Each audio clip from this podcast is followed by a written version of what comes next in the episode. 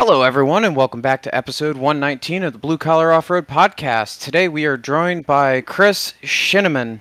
Did I get that right? No, you got it perfect. Awesome. Sweet. I didn't pull a gram on that one. And then, um, of course, we have Cody, Richie, and myself, Luke. Graham is at a work function today, so he will not be able to make it. But, uh, so I suppose we should just roll right on into this. So, Chris, um, where are you wheeling out of? How did you get into it? So, um, my dad actually back in the 80s had a CJ7 that I taught myself how to drive a manual with when they would go out for dinner or whatever. I'd push it out of the garage and I had a dirt bike, so I kind of knew how a clutch worked and stuff. And I taught myself how to drive the CJ7. And then when I turned 16, my dad decided to take me out and teach me how to drive the manual. And he said, Wow, you're really good at this already. But I had been still in the Jeep for six months before that. I fucking love that. um, even took it and did errands and stuff like that when they were away and so forth. And um, you know, I used to take it um, into like Freetown State Forest and uh, Copacabana Road and some of those things. And interestingly enough, just before he traded it in, I swamped it. Like I, I put it up to the doors, and uh, I was driving across an icy lake type thing that didn't look too bad because it was covered in snow. But then when I cracked through the ice, it was to the doors and it started coming in the carpeting, and I was able to like slowly break my way back out of it because I was by myself too, so I was doing all kinds of stupid stuff. But um, got it out, brought it to my garage. The next morning, I went to start it, and the starter was actually frozen solid. So, being a manual, I was able to push it out of the driveway, pop the clutch, bring it home. I was at my ex-wife, girlfriend at the time's house, and uh, changed the oil twice. still had still had water floating in it, but um, my dad had it a couple more weeks. He was looking to trade it in anyhow, but he said on the way there it was acting kind of funny. I said, "Wow, that's weird. I don't know what happened." Um, and then I had like a Isuzu pickup truck that I used to take in the same areas, and then um, a couple 4Runners, um, and then um, I bought a CJ. Uh, I'm sorry, JKU, a 2013 JKU. Um, it was on 35s. Um, had stock gearing. It was a sport, so it had 321s. Um, and I took it for a test drive and I put it on the highway and I'm like, wow, it's kind of slow, but I think it's fine. And I drove it like that for, I don't know, a month or so. And I said, you know, it needs to be regeared. So I was never going to go above 35s. And, but I knew I wanted a locker because one of my 4Runners had a rear locker. So I found a shop that's now longer in business. Um, he regeared it for me, put a locker in it. Uh, I had to. Was this shop in Springfield, Massachusetts, by chance? No, it was Okay. down near me. Um, Gotcha. I'm, I'm not gonna. I'm not gonna say who it was. No, no, you're you're good. You're good.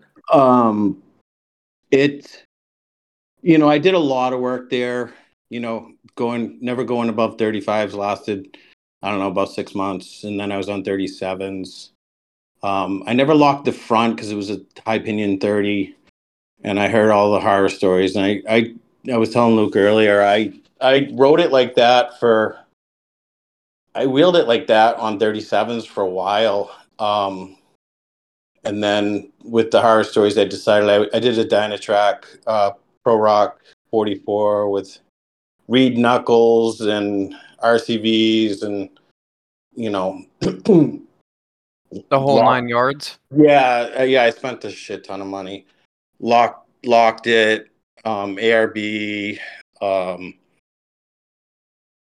you know and then then coilovers and So, So- I have I have to ask. I don't mean to cut too far ahead here, but did that front axle cost similar to what the C, uh, the Sammy cost? Um, the Sammy was a little bit more, but what I have left of the Sammy is that I originally bought is a few feet of frame rail, the rear axle, and the transfer case. Everything else has been touched and changed, and some of the uh, uh, some of the original. The sliders are original, and the boat sides are original, but yeah, the the buggy has changed so much or since I started. But yeah, the JK was great. I was, uh, you know, I, I enjoyed the hell out of it. And then um, I went to one of the backyard built open runs at Brookridge. And that's where I met the Rockaholics guys. They were leading the the, The red Reds? the red group. Yeah. I think I was there for that event. That was Yeah. like two years ago, right? It was it was the snow run. Uh, Rob Craven was checking people in. Mike Mhm. Craig, Zach Cabaldo had his black JK. Um, Charlotte was there. I didn't know. I didn't know the NEA at all. It was an open run. I'd been on a few open runs, um, and I went. And you know, the rest is history as far as like joining the Rockaholics and becoming very involved with the NEA and what it has to offer. And um, you know, I I uh, had a great run with that. I, I I think the next week um, we had a work day at Summit, which is now closed. Um, that's where I met Sean and Jess. That's the one that's down the street from uh It's uh, Marbell, right? Yeah, yeah, because we did the work day there, and then Rob Craven, Sean, and I. I don't know if Jess stayed with us. We um we went to Marbell and ran. We just got up past the gate. I almost flopped on the gatekeeper. That was the, my my worst. Like, you know, that I was getting into the harder wheeling, and that was like the closest I had ever gotten to flopping it. And we got up just past the gatekeeper, and Sean blew an uh, drive shaft, and you know, being an XJ guy, he had an extra one. so we we he swapped it out, and it was starting to get dark, so we we left. But um, you know, that's when I started talking with Mike Craig and messaging him, and then I became a prospect with the Rockaholics. You know, I wheel- you know I was still wheeling the the JK, um, but you were we were taking it to Field and Forest, and um, it was either going to end up like Charlotte, which it just happens to be the exact same color, um, but it was going to end up like a raisin, or I needed to do something else. So that's when I bought the buggy. Um, Mark Mancheri and I, you know, uh, Kevin Powell said he could get me into one super cheap. You know, he and you know he and he knew how to build things cheap. Um, but He was Mark, pretty good at that. yeah, Mark Mancheri and I went after one of the NEA meetings. Um, we went to Brook. It was I, I forget which town it's in. It was at the public library, and then we went wheeling at Brookridge. But then he brought his computer and he did a spreadsheet and said, you know, that you're going to have to pay for this. You're going to have to do this, this, this, this, this. Um, why don't you try to find one? So I searched all the Facebook groups looking for a samurai based buggy. Um, I um, we have a motorhome and uh, it's only got a five thousand pound. Most most of the we had a bigger one at the time, but it still only had a five thousand pound uh, tow capacity. So I needed to stay light. Mhm. Um, so that's why we I went with the Sammy based. It, it still had a tub. It still had a still had a fiberglass roof on it. The guy I bought it from, you know, had swamp 35 inch swampers on it.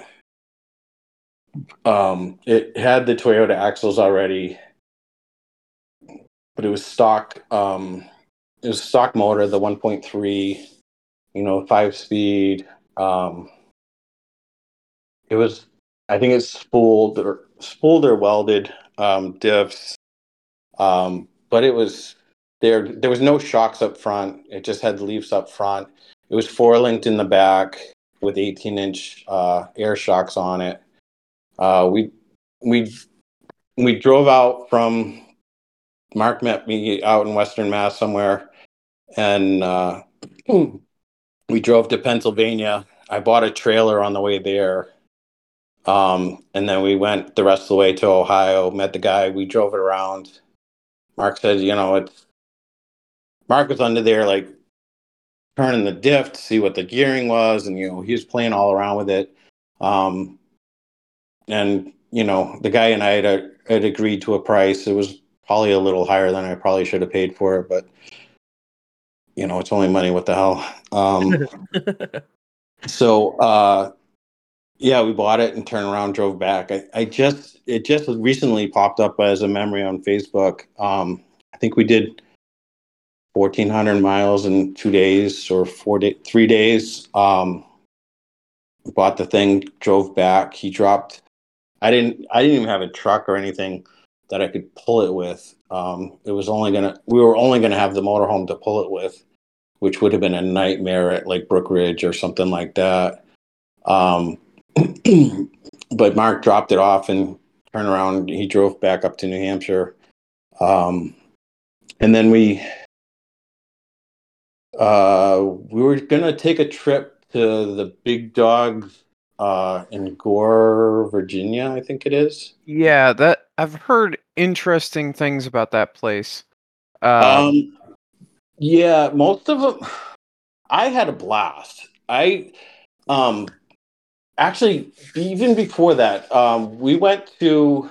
I went up to Mark and Mike Clark and Timmy Clark and Mike Craig and Mark Mancheri. We all spent four days like putting shocks up front and uh, those sway away. I forget what they're called. The sway away front leaves to get more articulation.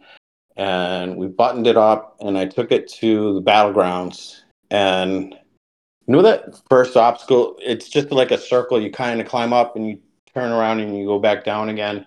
yeah.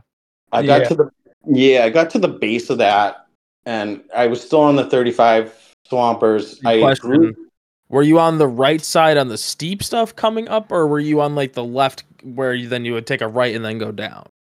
I was we were on the left. Um, Mhm. it, it- there's that first like it's a it's a ledge. It's probably like at the time it's it was like three three and a half feet tall. It's probably like four four four and a half from everybody just not making it.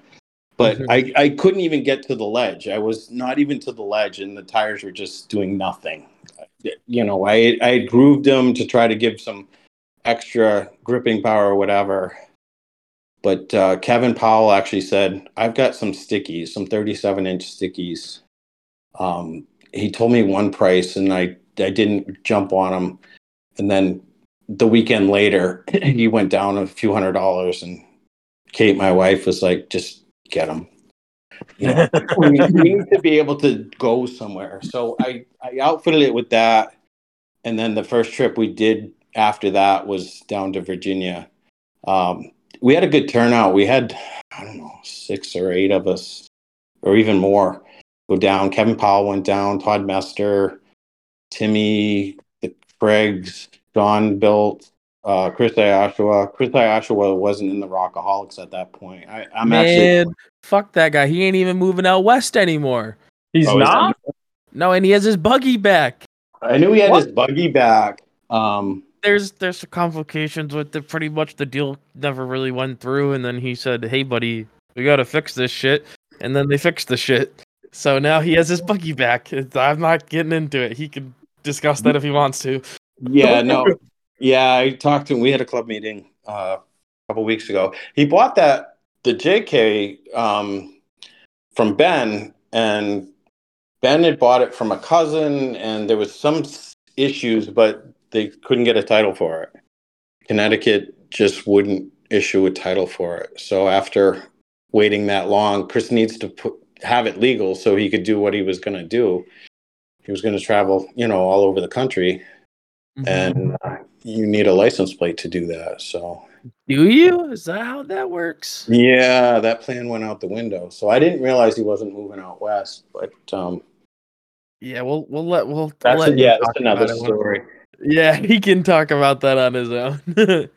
I'm Yeah. sure he'll be back on because he loves doing it. But um, yeah, he wasn't he wasn't a rockaholic at that point. I actually sponsored him to come to join. He had been with us. He still had the Toyota back then, the Toyota on tons. oh wow, when it was on the uh with the fucking super swampers, right? He had street tires on it when. I think he's Wow. talking about the silver one. No, yeah, no, his uh, Tacoma. He had a Tacoma on tons. Oh, okay, gotcha, gotcha. with the Bob bed, and it went out west. Um, he's he still regrets selling that thing.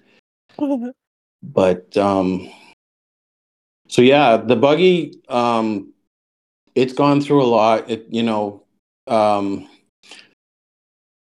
the year, the year of COVID, um, Mark, I so it had all kinds of issues. I had I took it to a bunch of events and for no reason whatsoever, it would be running perfectly and then it wouldn't. It wouldn't do anything. Um, we'd it would turn the key and it would just, you know, turn, but it wouldn't fire. We couldn't figure out why it wasn't getting spark. And then um, I'd go the next morning and hit the key and it would start right up again. So, you know, Virginia, I got towed out of the woods by Kevin Powell. And the next morning, we were trying to figure out how we were going to get it on the trailer. And I got in it and hit the thing, and it started right up. I took it to um, another event, same thing happened. Um, so, Kevin, he was a big propane guy. So, it went on propane for a season or half, not even a whole season. Um, and then Mark um, Brancheri is a big Suzuki guy, and he convinced me to get a uh, two liter out of a 2000 tracker.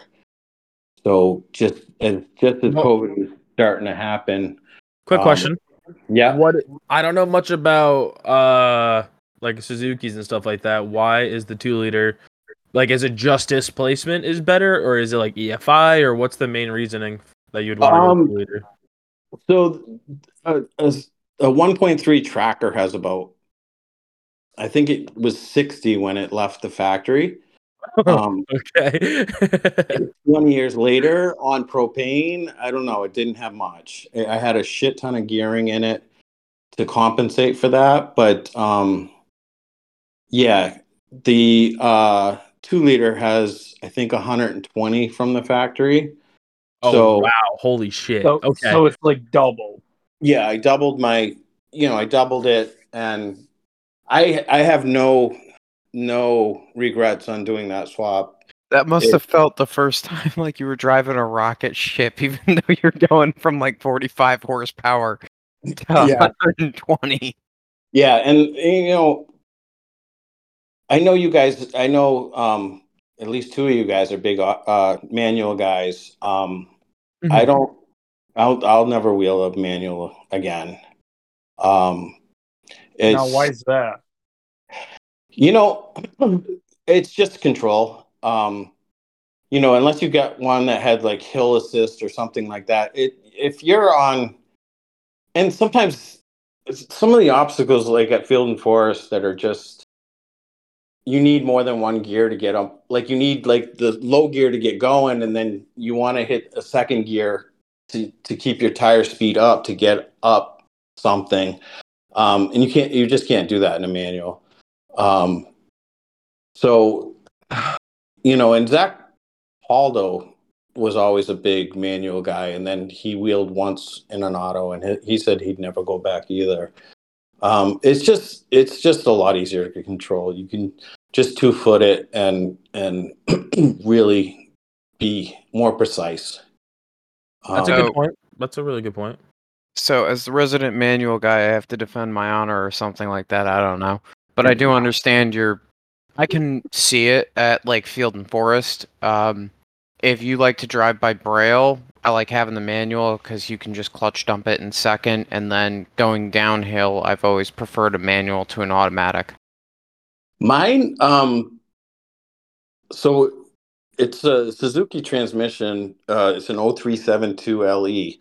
Um, if you really need to know, but if I put it in first gear and go downhill, it will not go over three to five miles an hour, no matter how steep it is. It it holds it. The engine braking on it is is really good.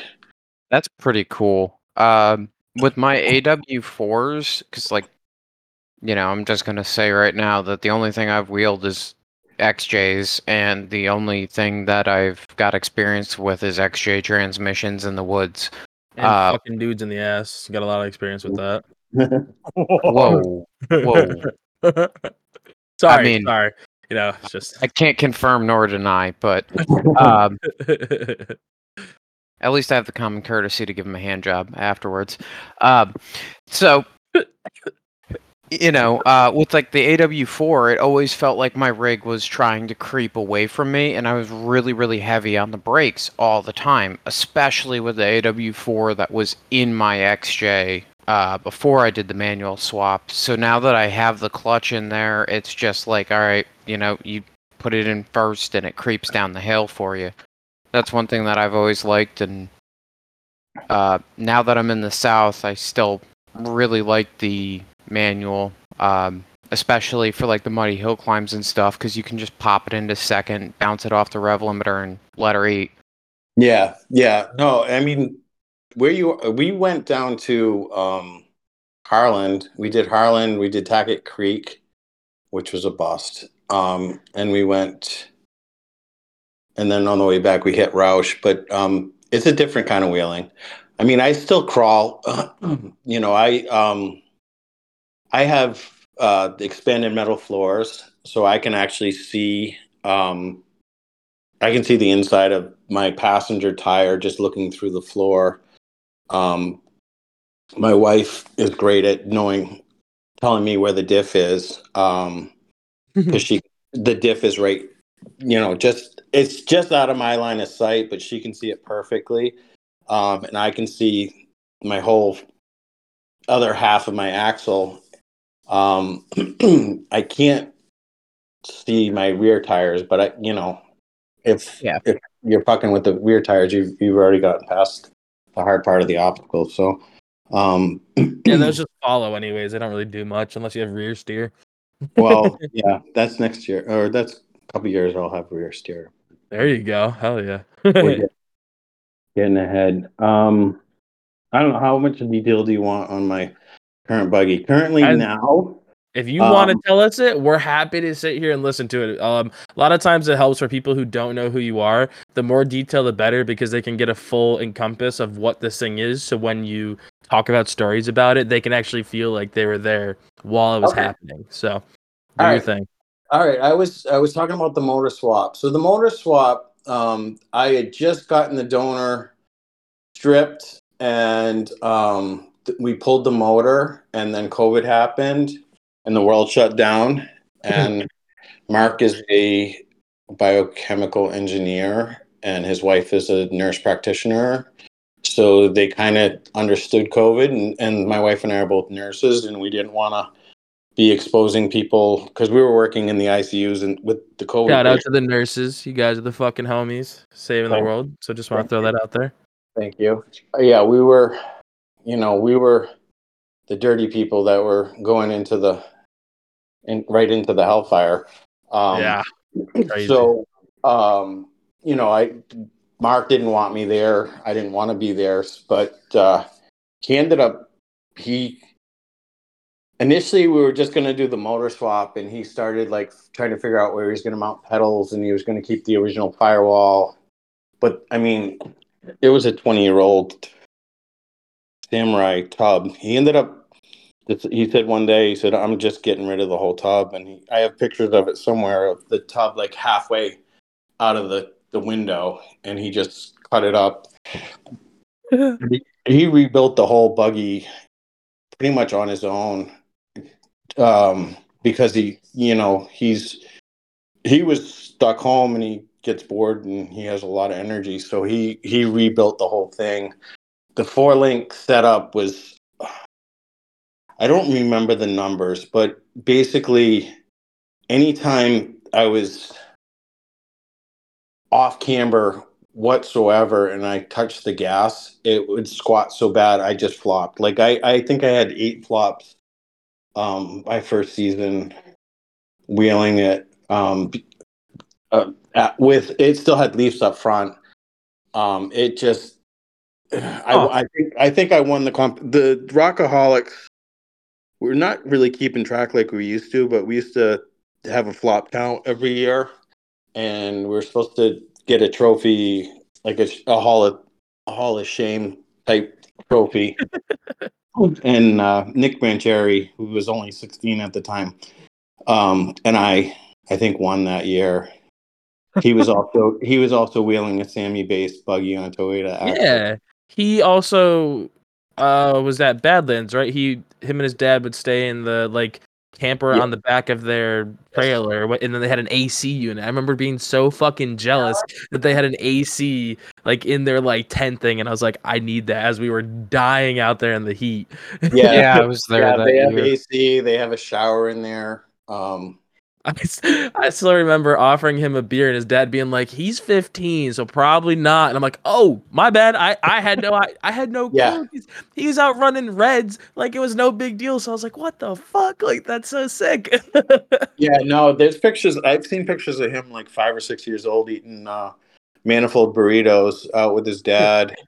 Um, that's awesome. I think I think Mark had a tracker at that point. There's a picture of him and his sister, both with a manifold burrito in their hand. Um, but yeah, Mark Mark's a wicked smart guy. He uh he he towards the end he was letting me come up there. Um he redid the four link, got a lot better numbers. Again, I I, I don't remember what the numbers were. We set up a three link up front. I got I bought coilovers off Timmy, 16, 16 inch travel coilovers. Um I wheeled it like that. I still as Rob Craven mentioned one of when he was on with you guys, I kept I still kept flopping it. Um, this last year, uh, I went to a hybrid front axle. It's a Toyota Center, so it's a 608 basically. It's a it's an eight inch Toyota eight inch center, high pinion, five twenty nines um, and it's got 9904 outer C's. And then I, I got shafts from Brannick um, to get 50 degrees of steering.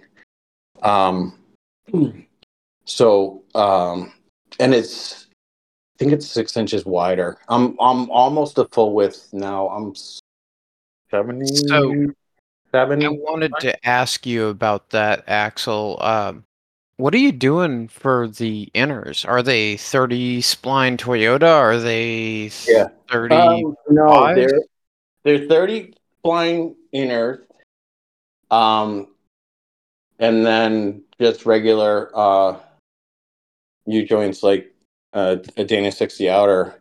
But I've already I Mark has the same axle as well. I I copied exactly. We we the measurements exactly the same. I I snapped an outer at Humble Pie. Um, and Mark out in New Mexico snapped a short side. He like we both did inners. Mine was right at the right at the diff. Um, I think his was as well. He broke the short side. I, I broke a long side. Um, I'm gonna have my that one that I did. I'm gonna send it back to Brannick and have them make it a short one, um, just so I have it as a spare. Um, but the plan is um. So I'll jump jump a little bit. Last year at um, what's it called? Uh, Wheeling for Warriors. I they ra- raffled off a chassis. I had been toying around with getting a um, the Fab 801, one of their small chassis, and uh, Mike Catrini, um, Catrini Fabrications. He he's an IT guy, works 40 hours a week doing that. And then he's been starting to build buggies in his backyard. Sounds Um, like Graham. That's sick. he built the buggy. Um, and I, I know only a couple of you have been to Field and Forest, but um, on Sucker Punch, there's an obstacle called Gene Pool, and it's been around for eight or ten years now. And two years ago, at Humble Pie, was the first time it was ever driven successfully. Um, and one of Mike's chassis was the first one to do it. Um, there's a Wow. there's a um, there's a video, and Mike is excitable. he's uh he's a very emotional guy, and he I I've watched it a couple times, and a couple times I've had tears in my eyes. Just the the the passion that he has for the sport, and for Eric Swenson was the first one to to drive it. Um, Zach Capaldo drove it. Um, probably half an hour later, and then it hasn't been driven since. Even that uh, 24 Hellenbach they just recently did, one of the uh, busted knuckle rigs was there, big Yeah. rock, big rock bouncer, and he's Oh, they- you're talking about that obstacle where he got denied on? Holy Yes, he- shit. Okay. Yeah, I I'm t- I I got you now. That is ridiculous. I mean Zach did it in a drag axle. Um, the In Catrini his chassis was- orange buggy or in the current one? um, no, the one, the, the previous one. Gotcha. The- Okay. I, I I just call them like the 2022 chassis, the 2021 chassis, the 2019 chassis, um, because he thinks It's like a factory race team over there. He basically builds one every winter. Um, That's great. so, um, so that's that's Mike. He he threw himself in the window window and like gave Eric a big hug, and it was it was pretty emotional. And there was a bounty on it. We a bunch of people threw money down because they thought that was the year. That was the year it hadn't rained much at all. It was actually dry at the bottom of that, and it's usually always wet. Um, and yeah, there was two two rigs that did it ever. Um, and one of them the Catrini chassis. It's on portals and it's got rear steer. But anyways, I, I won a chassis from Mike, and oh originally- shit! Congratulations. That's fucking you. cool. I put five I put five hundred dollars in the in the raffle jar. Oh um, my god. And- Money well spent. Oh Yeah. yeah, definitely.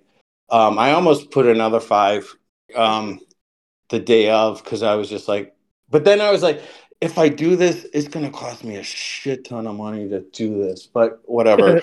Again, it's only money. Um, Yeah, you can just take the parts out of your old rig, right?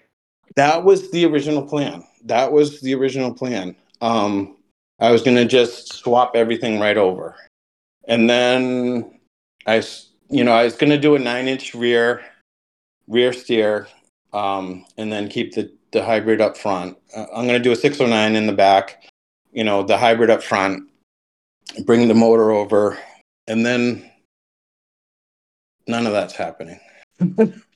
So- Um, go ahead. This uh, just occurred to me. You said you were wheeling with your wife. Uh, is that chassis a two-seater or a one-seater? It's a two seater. It's gonna be it's it's only forty eight inches wide.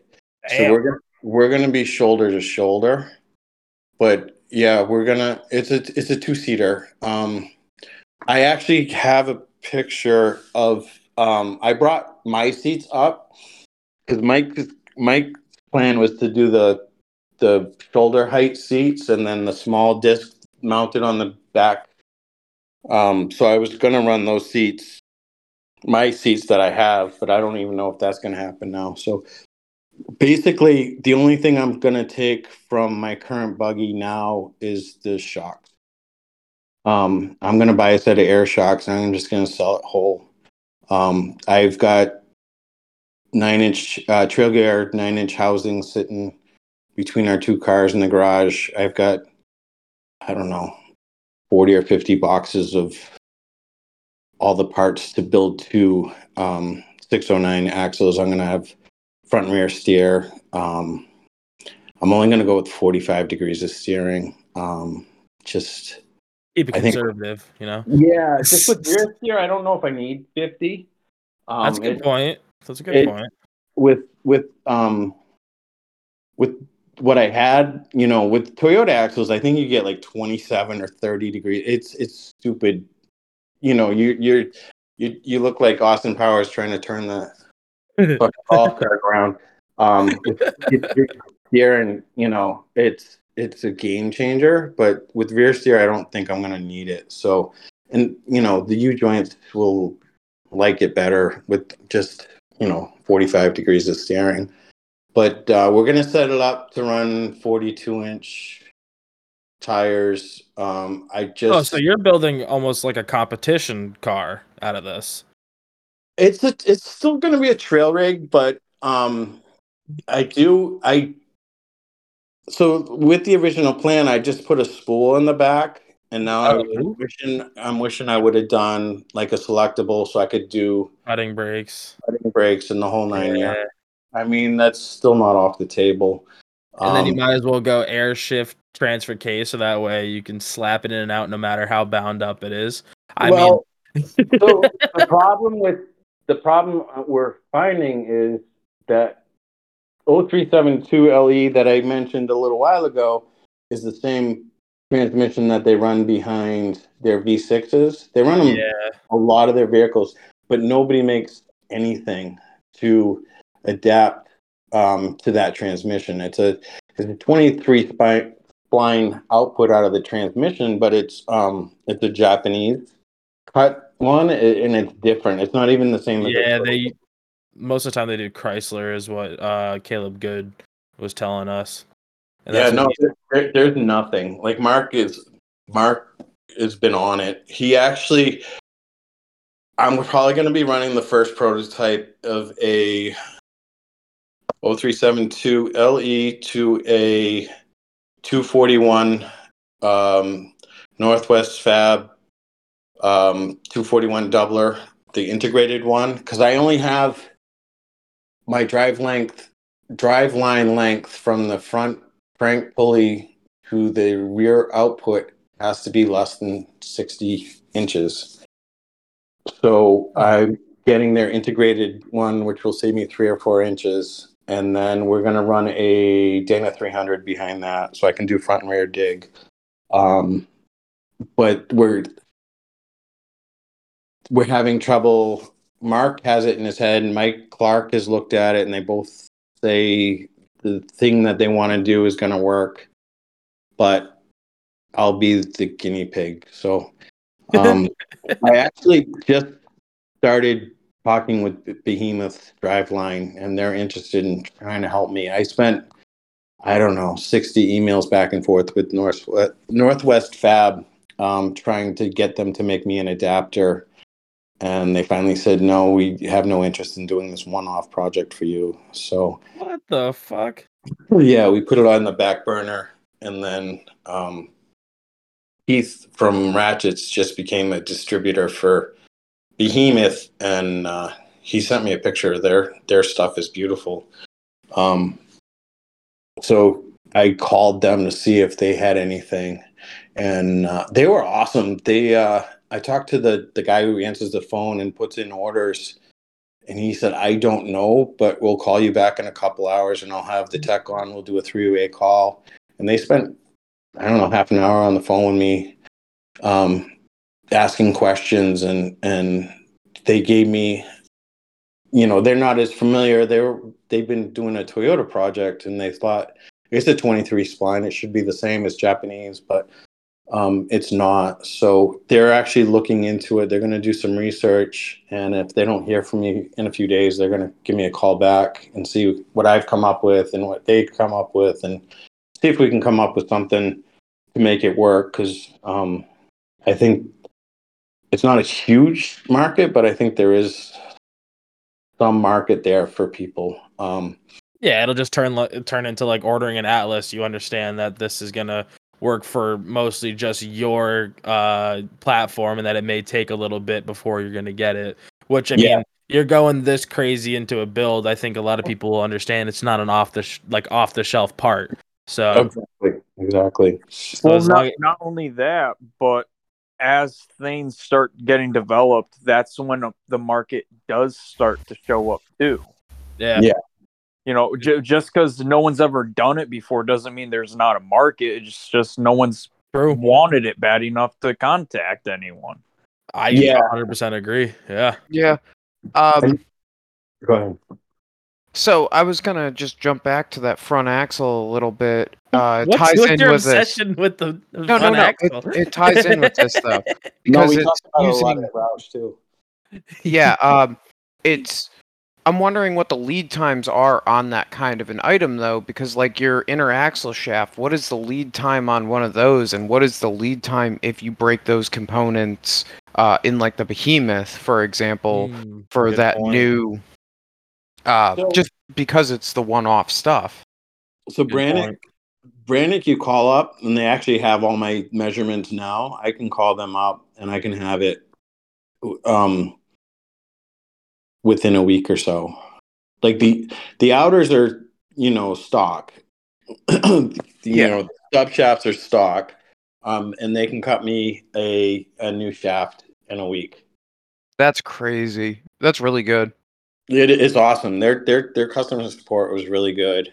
Um, as far as like behemoths, um, I just ordered the the Northwest Fab be, before I knew about behemoth. I ordered the Northwest Fab because they make a shorty doubler as well. Um, their lead time is four to eight weeks. Um, uh, the other one, Northwest Fab, is twelve weeks out. So I'm not going to see that till June but I'm not planning on actually. Mike is Mike Catrini. Um, he the chassis is on its way from wherever he gets them cut. He sends them a CAD program. They cut all his tubes, and when he gets it gets them back, he has a jig, puts them on, and welds it up. And we're not sure about the front because it's it the chassis I won. He makes two different chassis. Eric Swenson's is the bigger one. Um, his was the first, and Mike actually wants to. I'm, I'm never mind. I'm not going to go down that road. Um, they, um, I won the smaller chassis. I had the I had the option to go with the bigger chassis, but um, I won the smaller one, and um, it's it's designed to have a four cylinder in it. Mike likes the uh, Ford Ecotec. Uh, you know the Ecotecs or Chevys? Are you talking about the Eco Boost? Eco EcoBoost. Yeah, he likes the Ford EcoBoost motors. They make over 200 horsepower and um and a small package. I'm going with the V6, so it's it's a little more girthy.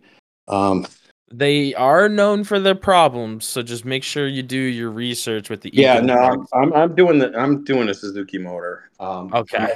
I'm doing- I I just um I just finished Monday. Mike Clark and I um I bought a 2002 Chevy Tracker ZR2, so the top of line Chevy Tracker for 2002.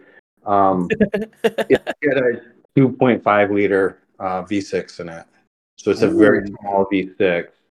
Um, I just looked at. I think it's only rated at 155 horsepower, but um, we'll see. Uh, Mark runs it in his. He's got a bent fab chassis, and he really likes it. So, um, I just finished. I pulled every fucking wire out of that chat, out of the the donor, um, because Mark makes his own standalone or his own harness, um, and the motor, the tranny, the transfer case and I'm actually going back up tomorrow to get it out of his garage.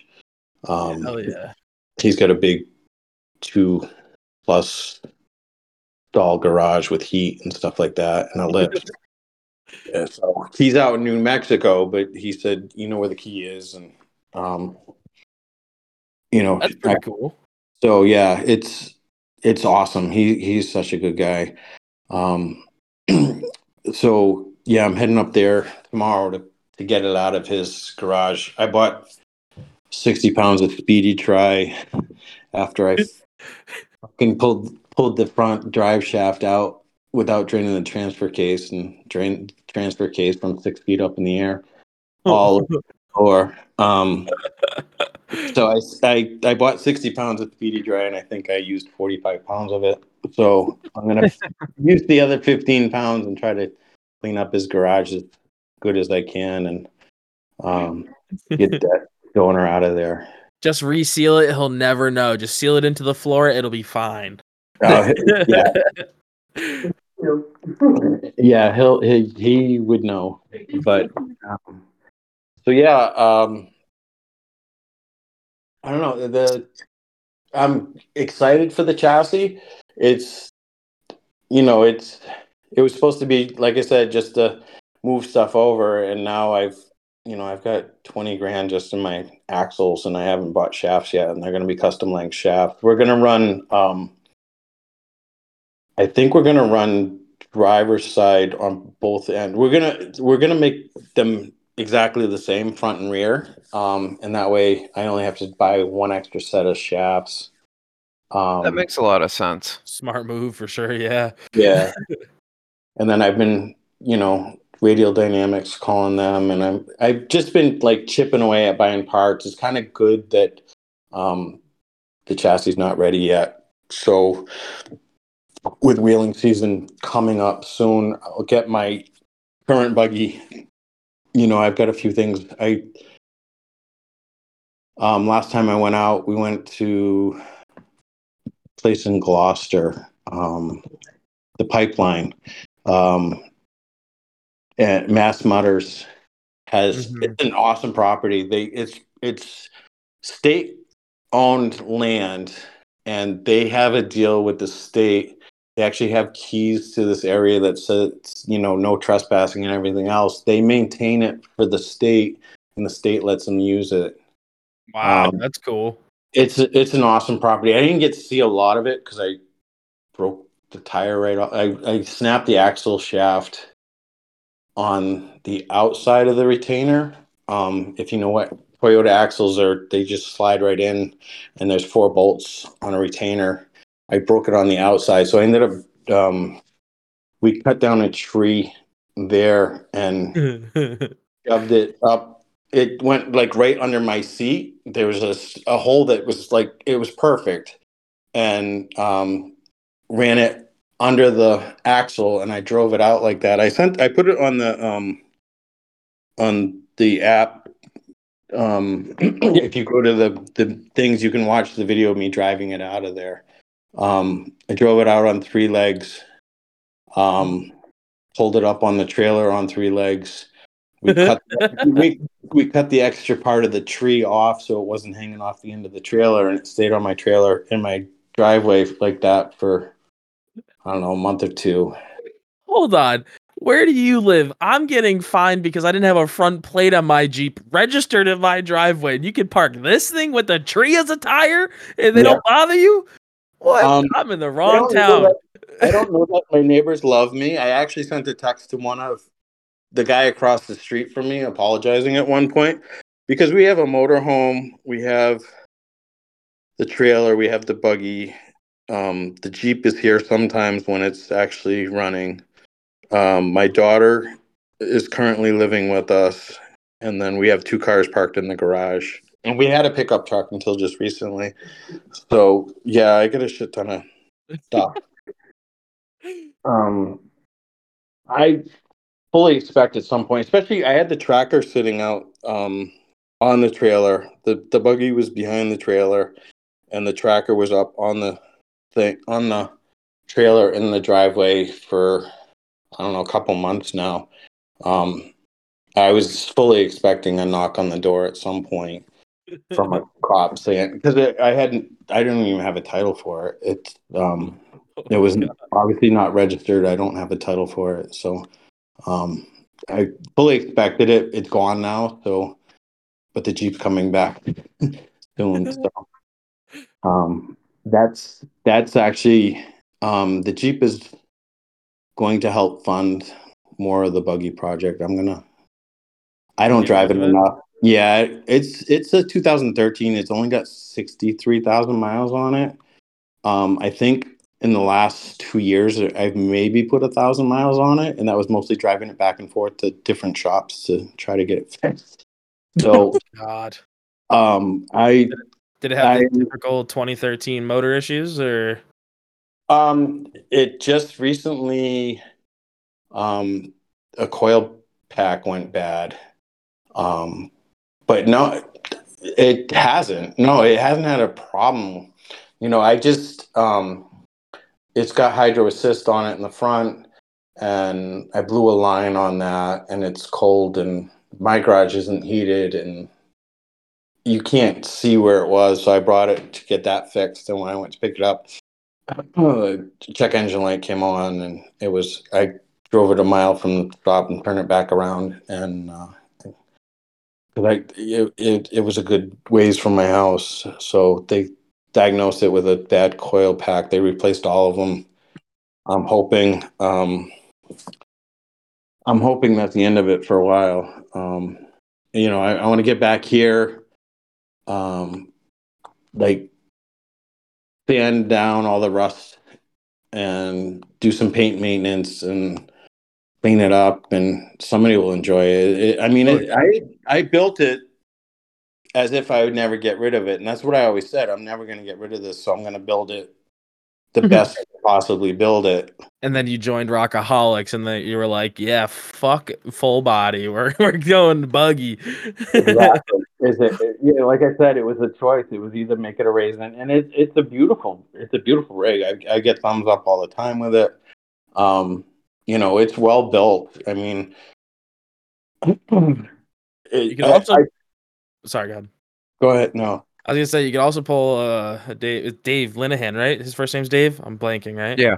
Dave. Okay, I was gonna say just Linehan, but then I was like, oh, then he's gonna yell at me for being too like, you know, Mister Linehan. Like he's gonna be, oh, what am I old? Call me Mister now. Um, but you can always be like old. him. And he's older than I am, and that's fucking old. So yeah, See, when I call him old though, then he goes, "You're only as old as the woman you touch," and I'm like, "All right, Dave." yeah, that's that's just crazy. But uh, I love it Dave. for him though. Dave, Dave, Dave. Uh, by the way, hi, Sean. Hi, Sean. Sean, now, quick little thing.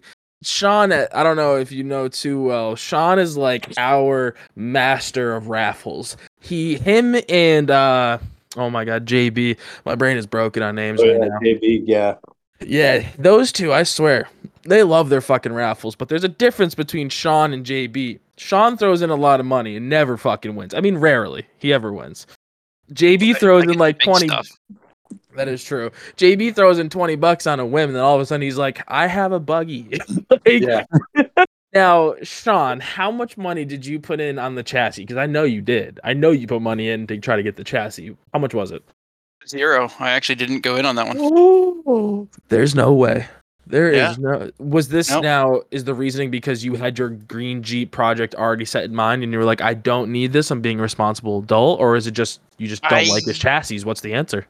No, I love his chassis. I want his chassis. I I'm probably might go in for this one. Um, but Yeah. no, I yeah. I think I had the green one started at this point. So Uh, okay, I or gotcha. maybe had my eyes set on it. I don't think I had it at the time.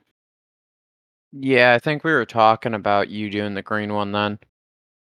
Right. Uh, but Yeah, they just announced they're giving another one. They're doing another raffle uh, this year at Wheeling for Warriors for another one of those chassis. wow.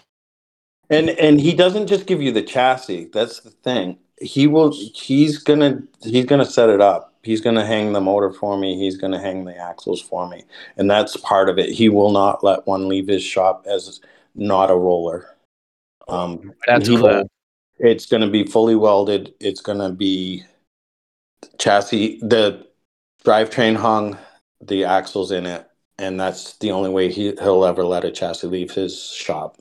Um, he doesn't want to do like a build it yourself and somebody fucks up the the the welding and it things are tweaked and you know they don't get the geometry right and it, it's a flop machine or goes over backwards or it just doesn't run right he doesn't want that his name associated with something like that so um and I didn't know that at the time, but the night that I won it, he and I started talking, and he said, you know, you're this is how it's going to be. We're going to hang the axles. We're going to do this and do that, and um, I think they need to actually let people know that that are putting in, and it might draw some more money because he um, he just got back from uh, King, of the Hammers. Um, he balls to the wall to get his newest big chassis out, and you know he was he and Josh Greenleaf have been working their asses off. They got it fixed and out there but he um, he also works with Miller Motorsports. Um, I don't know. I know he was doing one of the pits. He was doing gas cans, but I know he helped. He's like a suspension guy. He he really. Um, I sent my coilovers out to him um, last season, to have them rebuilt, and just go through them and see what they look like, and revalve them and set them up for what I need.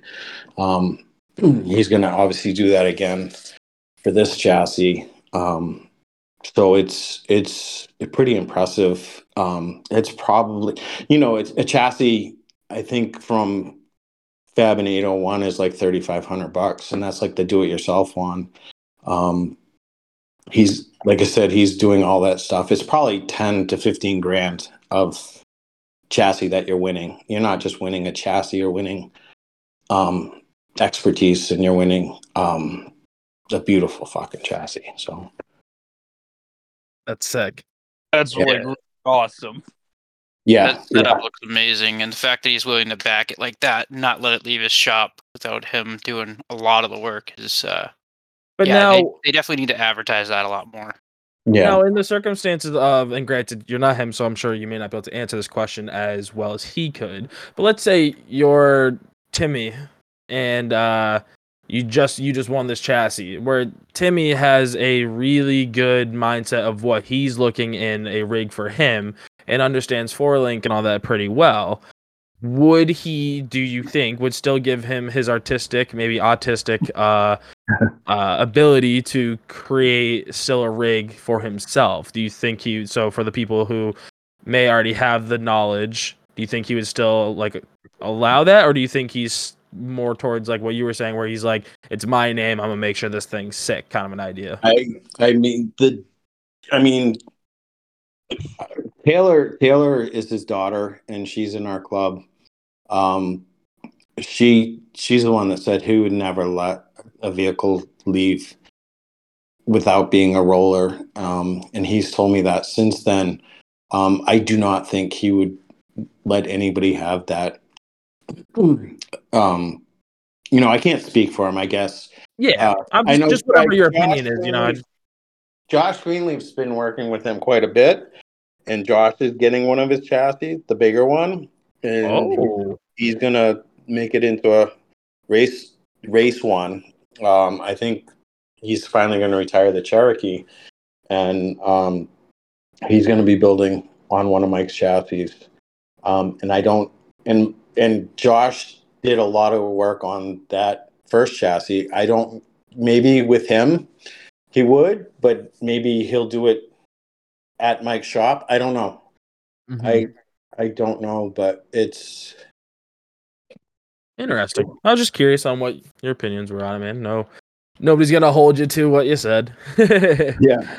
it was just something that like crossed my mind where like you know where luke like if luke ever won one of those chassis granted he's got his own path i'm sure it wouldn't even be on his docket but it's just something that like crossed my mind where it'd be like i wonder how that dynamic would work with somebody who feels they not necessarily know more but just have their own opinion on a similar Yeah. process I think I think it would work very similar to how it works. Uh, I can only speak for like example Sam, because yeah but sam's an idiot you know he's our kidding. idiot and we love him.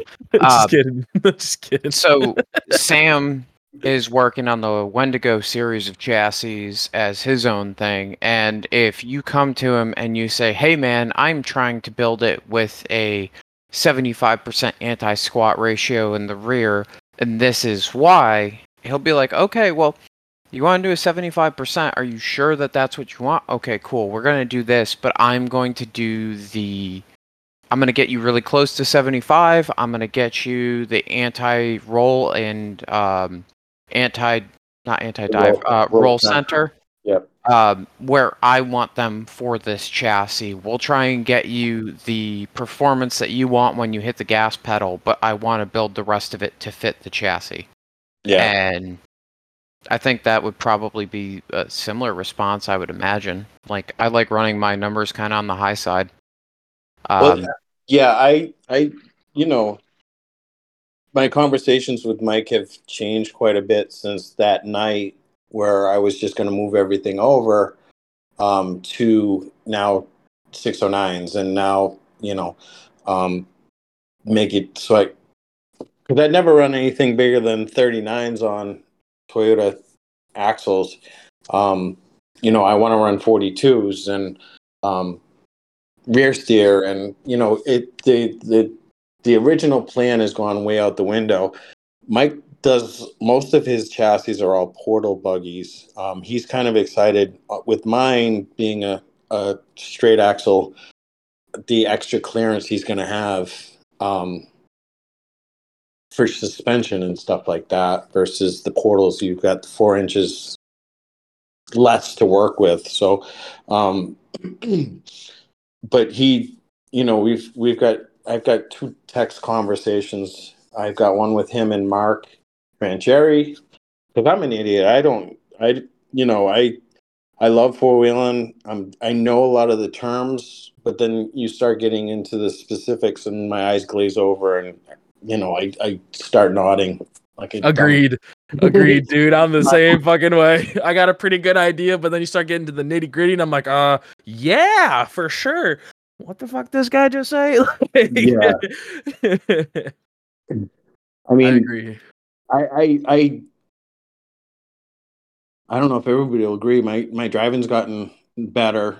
Like when like I said, when I first got the I think at first the samurai wasn't my fault, but then then we made it better and I was still flopping it a lot. Last year I did the whole season until the day after um fall crawl.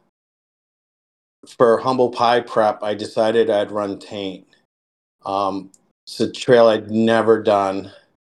Um i've walked it i walk it on for humble pie i walk it probably 80 times. No, no there's only 30 drivers. 30 times watching people drive it all day on saturday. And i'm like yeah it's it's not too bad. I flopped four times from breakover rock to the top.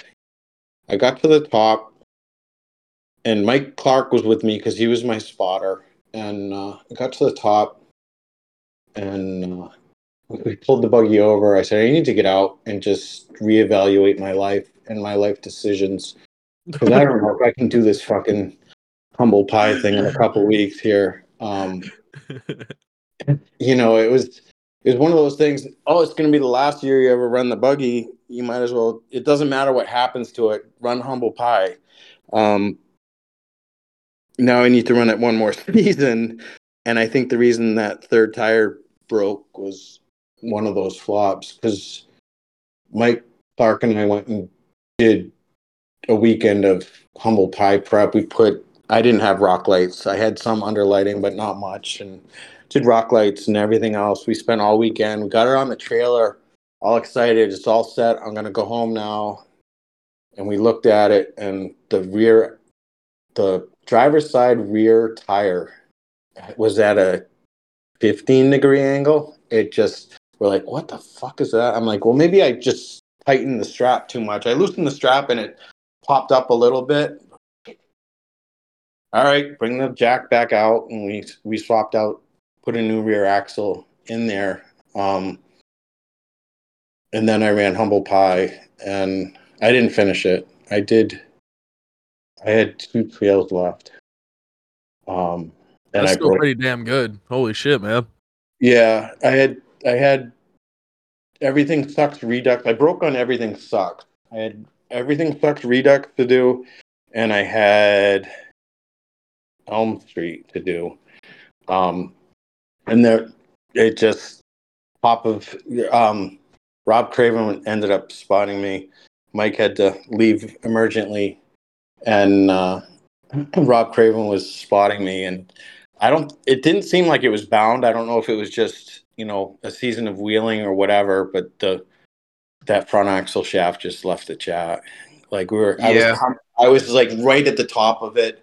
I was on the winch line. Tires were spinning okay, and it just, I just popped, and I'm like, oh, my day's done. Yep, that'll happen.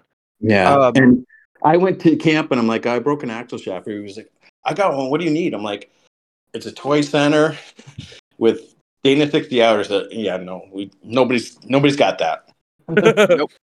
um, I definitely think that after a couple of years of wheel and even the chromos start giving out because, like, I went from never breaking 60 shafts to I broke two of them last season uh, on opposite sides, or I'm sorry, on the same side, but out of the same set of axles. Like, I pounded the stub off, put it on the um, the other inner, and uh, then I broke the inner.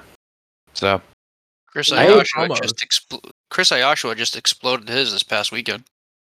Yeah, that was Yeah. a pretty good one. Yeah, was he sucks at driving, so I mean, like, we're not surprised there. Well, yeah. That's why I don't like snow wheeling. I mean, it's fun, but you got to beat the fuck out of your shit to to do. Like, you got to carry momentum. You got to drive like Luke. you Yeah. just gotta, like fucking hit it hard, and and when you don't make it, you hit it harder. And that's not really my type of wheeling. And that's when you break stuff. So I don't yeah, know. I I'm went, aware. I went. I think four seasons on original rear axle shafts, and then I was just. We were at the jungle for their summer bash, and there's there's a brand new obstacle. It's still got a lot of dirt on it, um, but it's got a hole to the right. You have to go up onto this. You have to cut onto it at like a 45 degree angle, but you have to hit it hard enough and have wheel speed where your wheels are actually spinning because you're going to slide to the right up over this hole. And if you go in the hole you're going over no matter what. Um so i i was the third one to do it and i i did everything right and i was spinning but i was sliding sideways and just a little bit backwards and there's a lot of dirt on the side of it and as soon as it hit the dirt like it just you snapped. Like Chris Ayasha was watching. He's like, "Oh, axle shaft." um, so that was the first one. I broke. I broke four this year.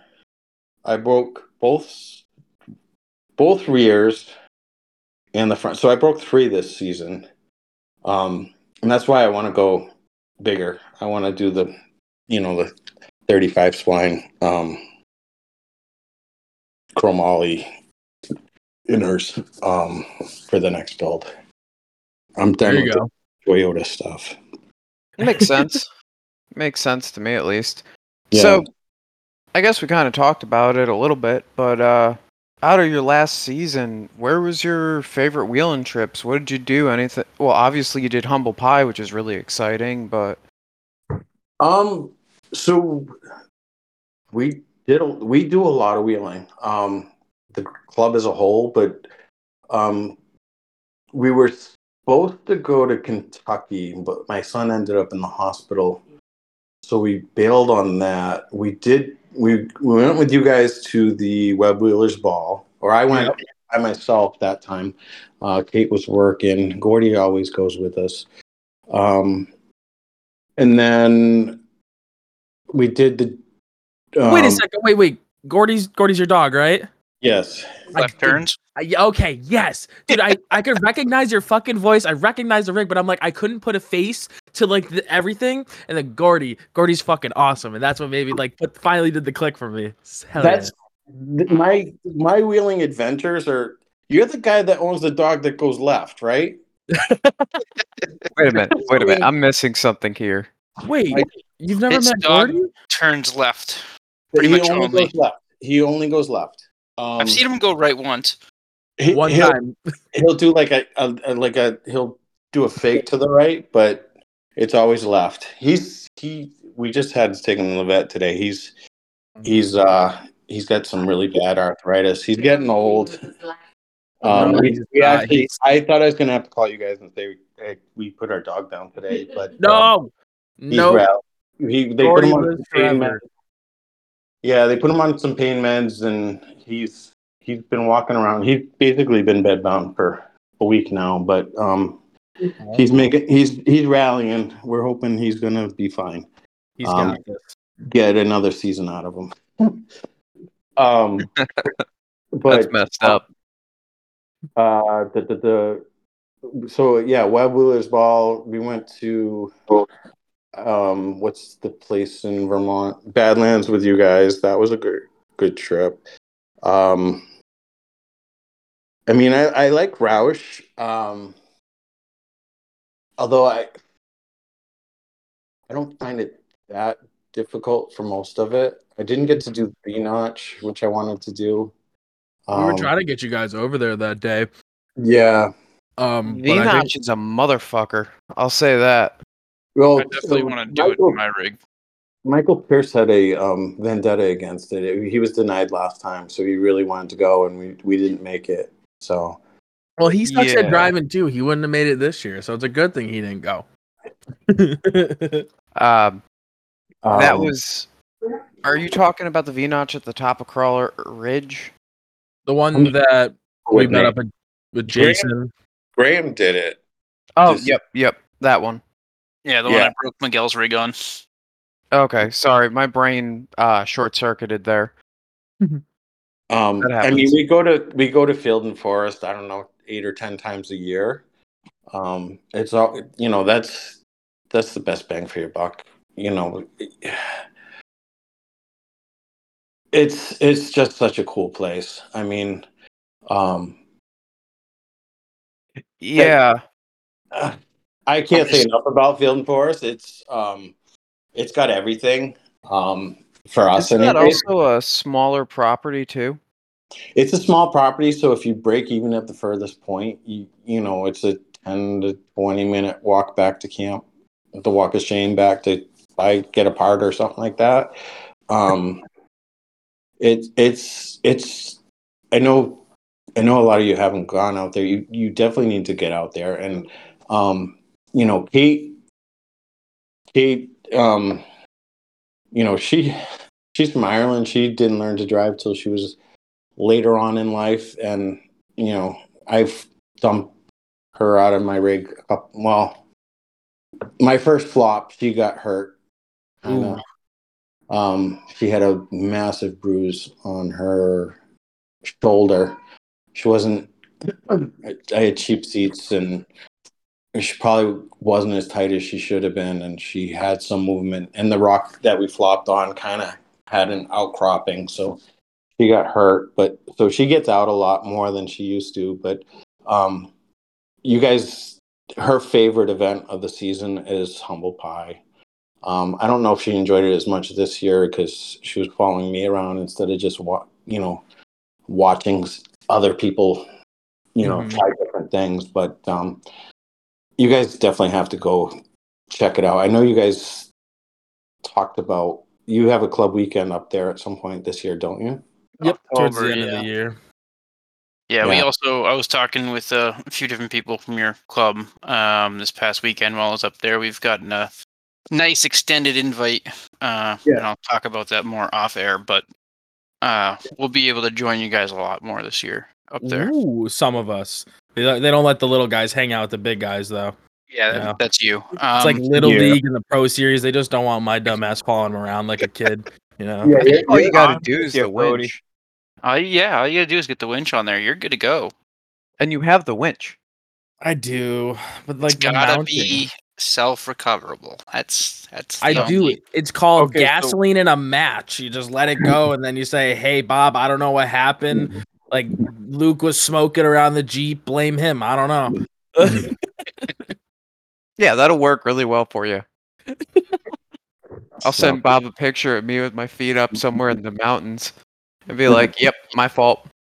Rockaholics is actually joining us on the weekend that we have booked as well. really, that's pretty cool. Uh, Built Not Bought, JFO Off Road, um, and a couple from Bay State Jeeps will also be up there. That sounds Fuck like it's yeah. gonna be a party weekend. Yeah, it should be good. Yeah. Yeah, and uh, you know, um, I'm trying to think, you know, other trips that we went on. Um, the pipeline was really good. Jungle is a phenomenal property. Um, I'm hoping to do the summer blast again there this year. Um, it's so there's there's an obstacle there. Last year was a, an anomaly. There's an obstacle there that um, prior to when we went in July, they had a a plaque of the people that had made it, and I think there was like four people there, and everybody but one person made it that day. I think twenty of us made it up that. Wow. Paul Paul Barnes drove down it and then backed back up it. It was it was that good. But the, there's some dude in the samurai that flopped it hard twice. Like right it, that obstacle. There's there's like YouTube videos of people trying to do this obstacle and um What's the name of the obstacle? oh it's the half pipe I think is the name of it. Oh, I think I've I think Chris was telling us about this where there's like a small run up to it, but like two trees and it's kind of at like a weird angle, right? Yeah, you have to kind of come up it and then take a hard left, and then you just you have to commit to it. Um, it. Yeah, Kate definitely got out, and she's like, "You're not doing that, are you?" And I'm like, "Ugh." I sat at the bottom and I watched a few people do it, and then I went out, and I know there's a few anti-suck down people here, but um, I went, and I hooked up a suck down and um, pulled it up pretty tight, and I put my wheels on it, and Paul Barnes was at the top, and I just kind of lined up, and I was looking at him, and he's he just kind of shrugged his shoulders, and I'm like, all right, so I just hit it, and it spun for a little bit, and then it just climbed in right up and over. So, um, you know, there was, but every like I said, everybody was making it. This is one dude on he was on DOT tires and uh, a samurai that he had just picked up, and he flopped it over backwards. They flipped it back over. He started it back up, and he couldn't reach the starter. He had a pencil behind his ear. He couldn't reach the starter button, so he'd take a pencil out and he put so he could lean forward enough to, to hit the starter button, and then put the pencil back behind his ear, and and then he flopped it right over backwards again, almost back up onto his wheels, going the long way, the hard way to do it. Um, oh shit.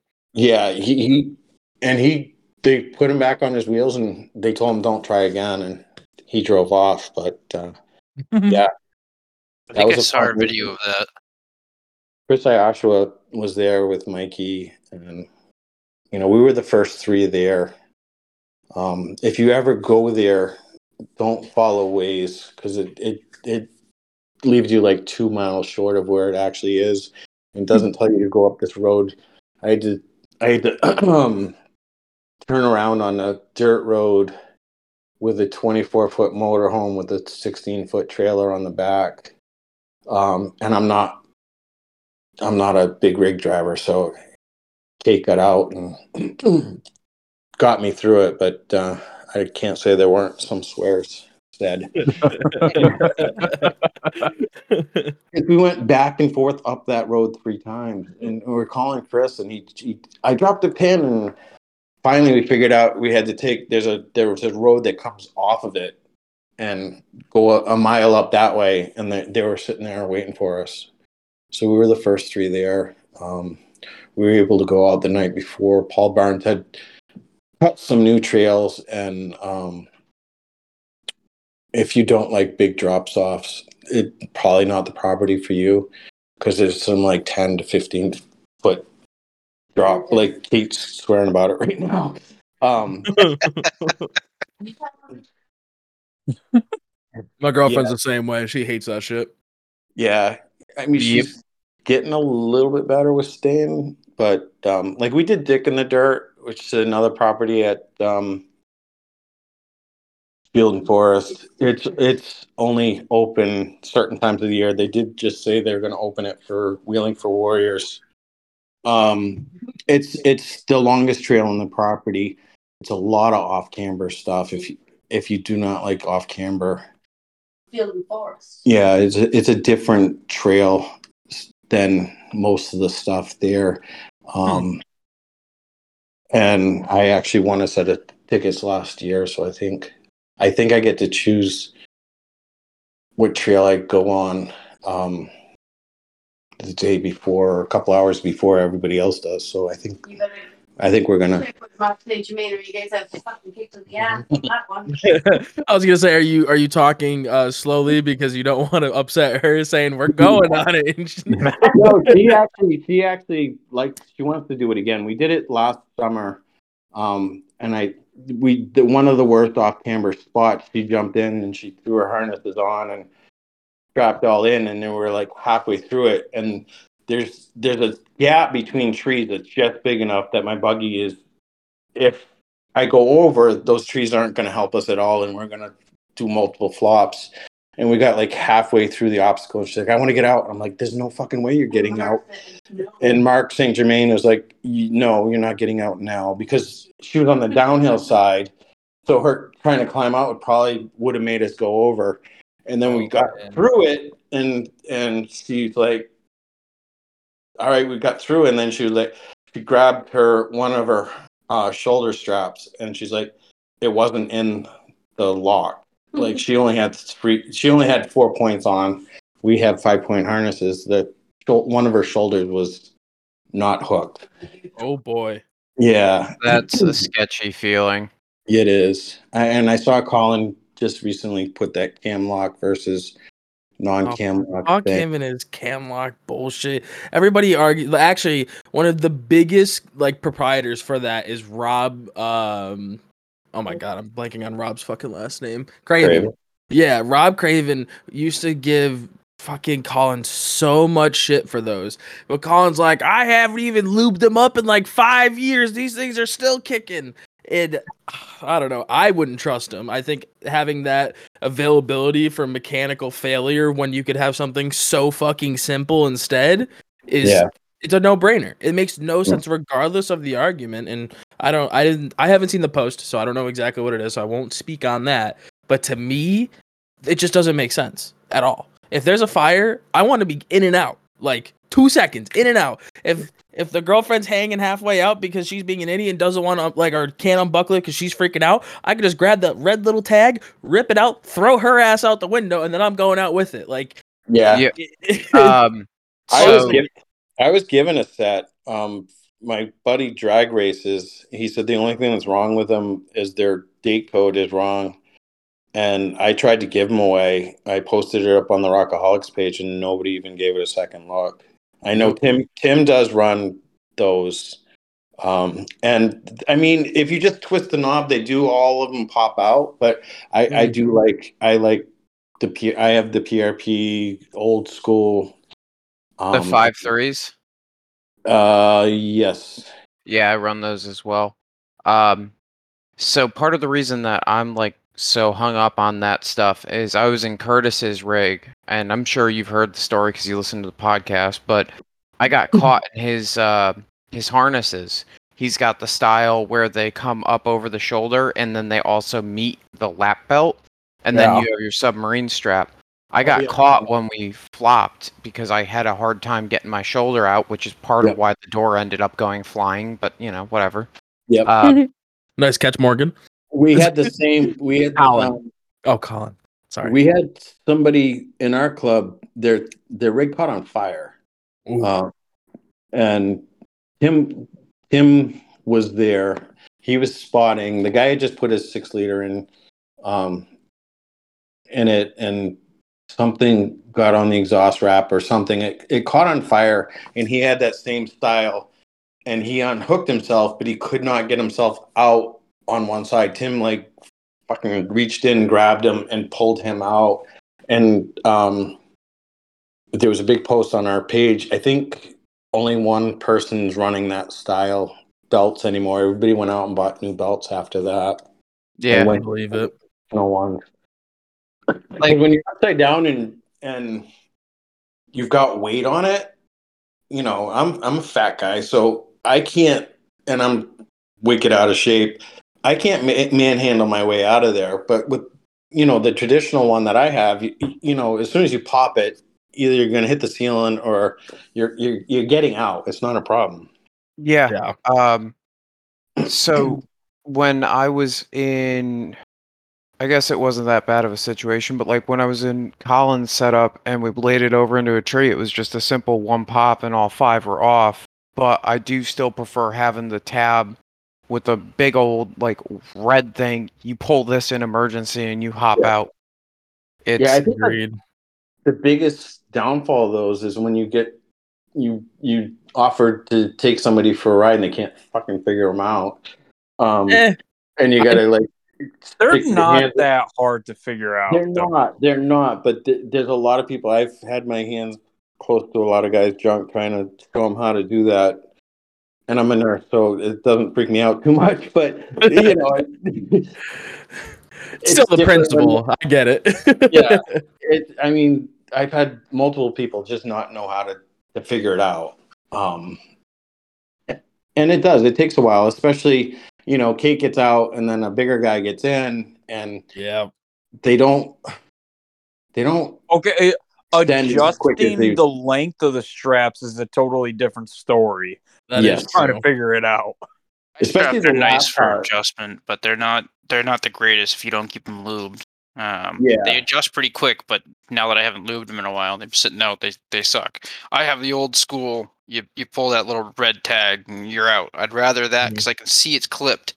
I know Colin says he's had no issues with his cam locks, but when I've been in his passenger seat after he's been wheeling for even 20 minutes, I've had to smash out his cam lock because it's full of gunk. So I know it's not going to click in. I've had to- issues. Not to mention he's running no doors and the straps just hanging out the fucking door. Exactly. His cam lock has been full of crap before, and I don't think he knows that because he's wearing his all the time. It's not a problem. But his passenger one is like, it's a Not bitch great. sometimes to even just get the submarine strap part in. Yeah. What's your guys' take on not running the submarine strap for passengers? I've kind of like got mine set for Morgan and it never ends up getting used for passengers. Is that the Eh. fifth point? Yeah, Yeah, it's the one that goes in between the legs. My personal opinion on it, I'll I'll be really quick, is that if you're in an obstacle where that is going to be your life or death situation, like that person has to know, like if they need that, they should be probably getting out. Like I think you should have it no matter what. I I agree to disagree because if his if granted now that Morgan is not necessarily wheeling with him all the time due to you know who he's wheeling with and that it's not a bunch of like his close idiots around. And he's having a lot more different different passengers. I could see hey it's time to switch it up. But like if I get a buggy it's getting set up so that way like me and Kate are safe. You know what I'm saying? By the way my girlfriend's name is Caitlin as well funny enough. So every time he says Kate like it's just funny to me. But um, it I don't know. I I can't fault you, Luke, but I do agree. Yes, Yeah. for safety. Blah blah blah blah blah. But I don't know.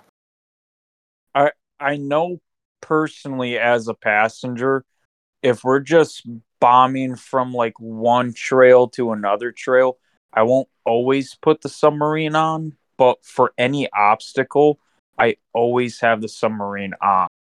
That is the most ass backwards thing. Speed is what is gonna save you.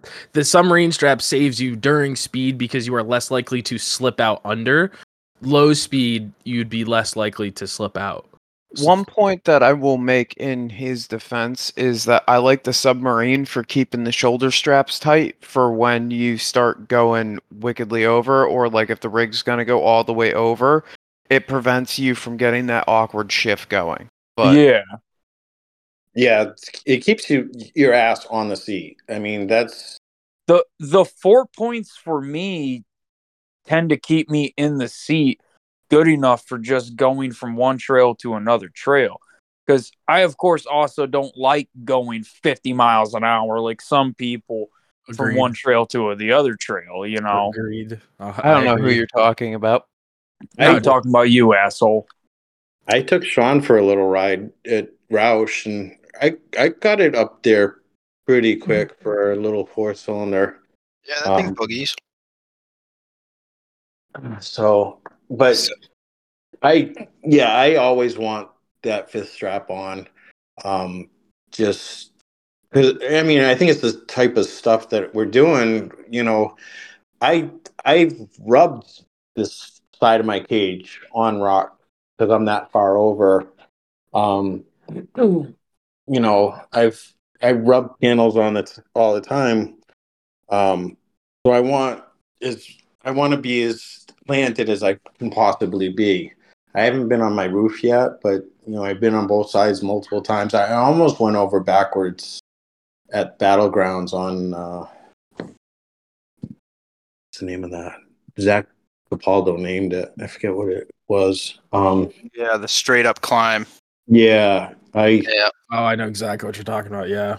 yeah I, I the only thing that stopped me from totally going over was a tree caught my front tire and um it was actually on that wheel northeast patrick chase's uh, wheel northeast page for a little while it had my buggy like on its back page hanging off the tree so Oh, shit.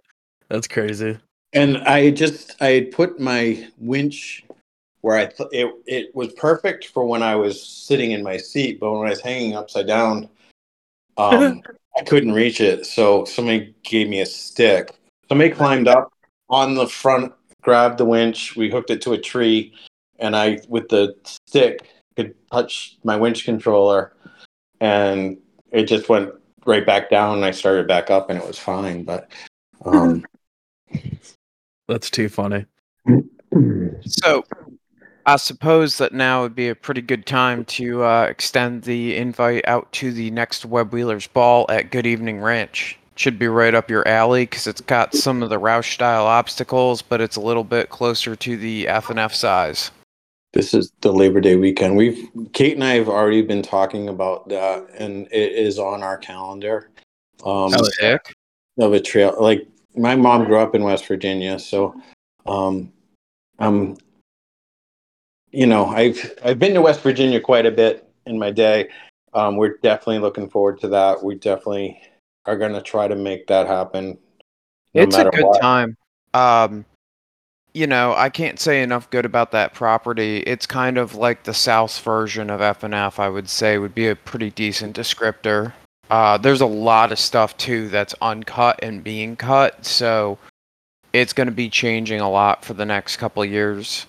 Yeah, we um I've watched videos of uh, like um the Martin the Flex Rocks and Rollovers guys have been there a couple times. Your your your buddy Obertime was there as well. Um I've seen videos of that. I think that was at, at Good Evening Ranch. Um Yeah, um so yeah, I definitely want to ch- check that property out. Um it is on our list. Um, Kate Kate makes a calendar out and puts all the events on it that we want to hit. So, and that is on there. Um, we are planning another trip to. We're planning a trip to Windrock. I've never been to Windrock, so we're going to do that this summer.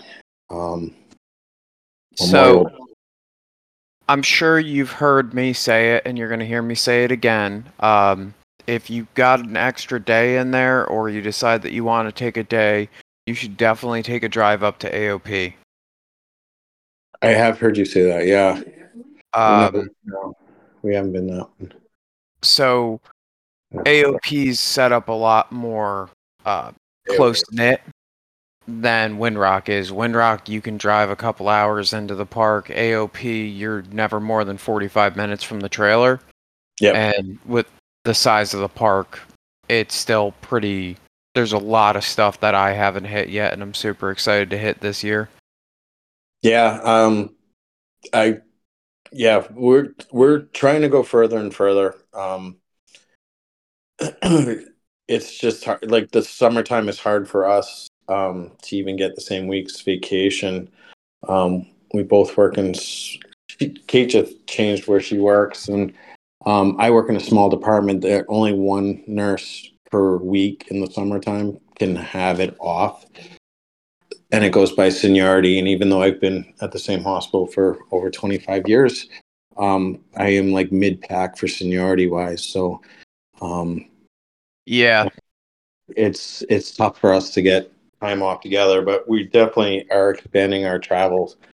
Um, We look forward to seeing you at Good Evening Ranch. Um, it's there's one spot. It's called what is it? The Bunny Hole, Richie. Uh, the the little playground there. Yeah, is it the Bunny Hole or is it the Honey Hole? I forget th- which. I almost want to say I heard it referred to as both. Uh, yeah. Well, Southern accents will do that to you. Um, it's a sick little playground area, and your rig would have a black. You could probably spend an hour and a half just in that one little red trail section. Yep. Um, and the property just goes on, and like uh, Cadillac Hill is fun. Yeah. Ram rolled on the Rubicon Trail there. The Rubicon is it's not super difficult, but there's a bunch of really hard lines that you can kind of pick in there, and it's like a choose your own adventure park. It's great. Lions Den. Yeah. that's Oh, at that's at Harlan. Well, there's two. They have a Lions Den as well. Yeah. Yeah. well, uh, Good Evening has its own Lions Den. Okay. Yep. Yeah. Um Ice There Cream was Hill, Creek Trail. Creek Trail, Ice Cream Hill. Yeah. Um Ice Cream Hill is a nasty one because you it's like this nothing burger of a trail and then you get to the top and there's three exits and every single one of them's a motherfucker in one way or the other.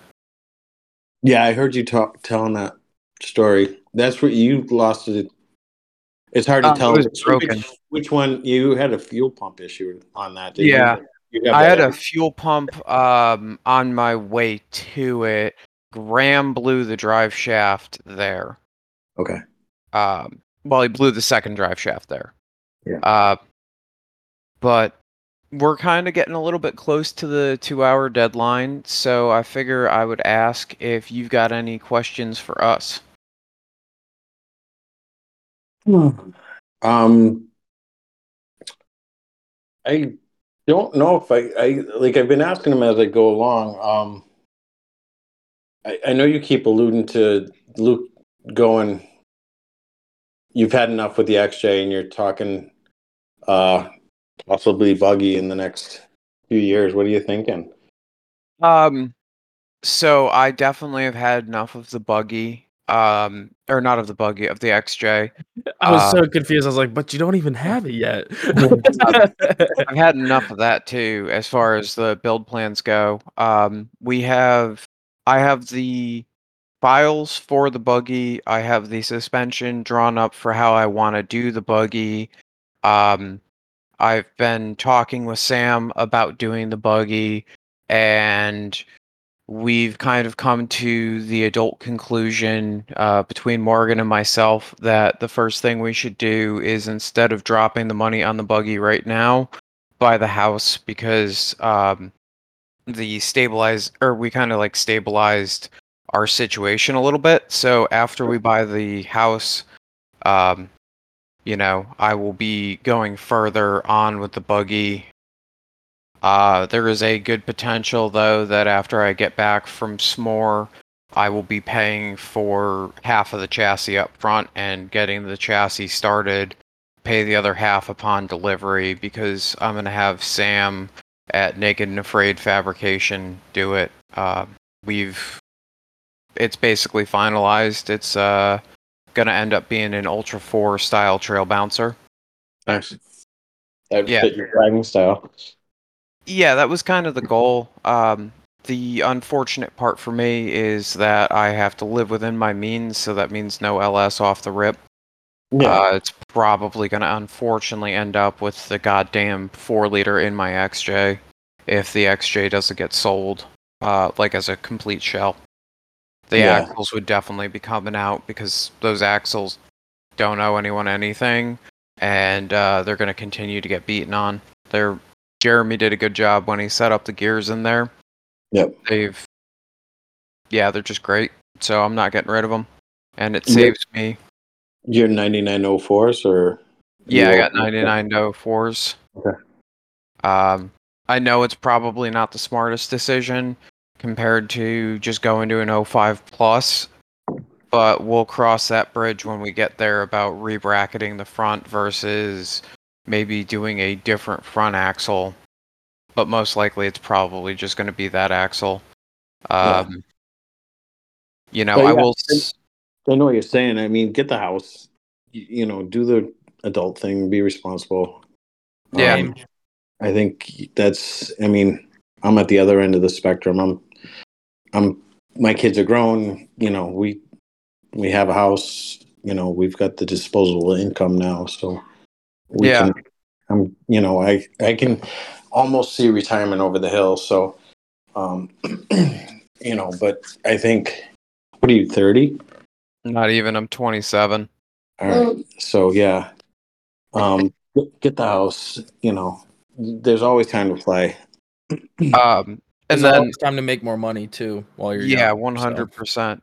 Uh, I will say that I'm trying to get hydro steering in the XJ um, before good evening. Yeah. So uh, hopefully that'll start shaving some of the chassis wear uh, off a little bit. You know, stave that demon off for another time. And then when I have the buggy, it'll be a lot easier to just go and swap a hydro orbital than it would be to try and buy new hydro then. Yep. Yep. Um, let's see. Uh, let's. One other question for you. With that setup, um, I hate to steal Cody's question on this, but since you were in so many stickies, what's your oh favorite? no, You stole my question. My he's favorite. talking stickies. My favorite sticky.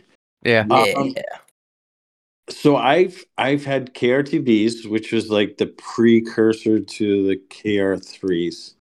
Um, they're they were I out of the so I've had the KRTBs. I've had I currently have um, preps on there. Uh, for humble pie, I ran reds.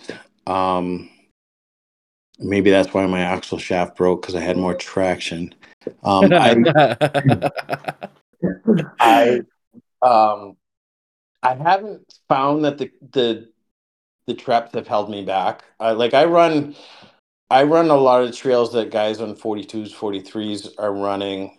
Um granted they're like on 14 bolts, so I probably have the same clearance with my small axles or close to it. I haven't found the the traps have have uh held me back much, but I do know the KRTBs were better.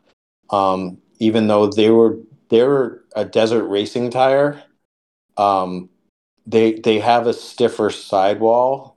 Um, like I could run zero pounds of pressure and you wouldn't even know it because you know I've got a light rig and they've got wicked thick sidewall. Um, I'm going to go with reds when I when I do this when I finish it. Like I've been going back and forth.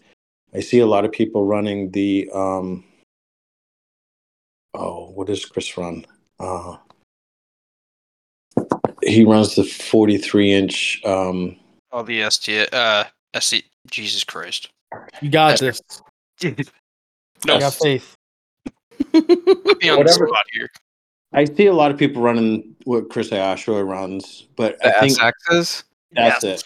My God, why did my Yeah, brain I, say I no? think it, they're they're built for a heavier rig. Um, I, I'm definitely going to go with Reds. Um, they they just work the best at Field and Forest. It's been proven over and over again. And you said Um, you're going 42s, which kind of gave that away earlier. Yeah, yeah. Um, See Well, look there at- are 42 traps too. yeah, Oh, there is. Well, that that makes sense because that's the We Rock class, so that makes that So, makes sense. yeah, the 42 inch strap. I don't know if they make them with for 20 inch. They definitely make them for 17 inch. Um, Zach Capaldo loves his straps, um, and he he does some amazing stuff with his buggies. He, he's a great driver. Um, but yeah, I'm I'm gonna go with Reds. Um, Yeah. I just the can places see they that. go. You know, if you're if you're spending that much time at Field and Forest, it's been proven. Bob does an event every year. Uh, what's it called? Civil War, Yep. and it's it's Reds against any other any other tire, and over and over again, it's been proven that they they work better. I think there's Yeah. a lot of variables on that though. That that he help. swaps Like, tires like- with drivers and shit. Like he'll have people swap and whatnot. Oh, do they? Okay. Yeah. Uh, they they've talked about it. I don't know that they've actually done it. Oh, Bob Yeah, said that they so. do. He told me that on the Oh, did podcast. they? Did they? I have no Oh. idea. I'm pretty sure he did, but I I could be totally wrong, dude. I got. I think he might have said it was been to it. planned. It I they I haven't been to that event. We the times we've we've been away at other events when he's held it, so we've never actually been to that event. Um, it's more that event is it's a competition, but it's a friendly competition. It's a lot of ball busting. Um, it's a lot of you know just watch everybody do the obstacle versus let's see how many obstacles we can do as fast as we can do it. So um, or that's what I've heard. You know, I again I haven't been to that event, but he posts it because he's he's a huge red person and he posts the results and year after year it, it the Reds win the Reds win. So you know, I, I'm building a buggy that I want to be able to run every trail there and use my winch as little as possible. So I'm gonna go I'm gonna give myself every advantage I can possibly give myself. So I'll go with Reds. I respect it. I My it. My worst DOT tire, before you ask me, is I'm gonna go with Duratrax. I have them on my pickup truck. They're they're as loud as my uh, Oh yeah. they're as loud as my um, pit bulls that I have on my Jeep. They're Wow. loud as fuck, and they suck in the rain. I haven't tried them in the snow much. The, the little snow we had this year, they did great, but down the going down the highway, they're little 31 inch tires on my Colorado, and they're loud as fuck. Good to know. Fuck those tires. Yeah, yeah, and they they seem to be wearing funny. Like I don't know. Like I bought, they were on the truck when I bought it. I don't know how old they are, but they just they, they seem like they're scalloping pretty bad. And no, but it's got forty one thousand miles on it.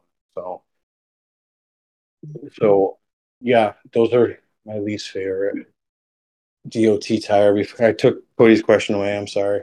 No, hey, hey, dude. You're the you're the you're the man of the hour. Okay, well, two hours now, but Yeah. uh, you you keep doing your thing. Uh, but do you have a do you have a favorite? I know that you have your Wrangler, and I'm assuming that it wasn't on stickies. Have you noticed any tires that you thought were better than others? So I loved. I had Toyo RTs. So they're the between the AT and the MT. There's an RT.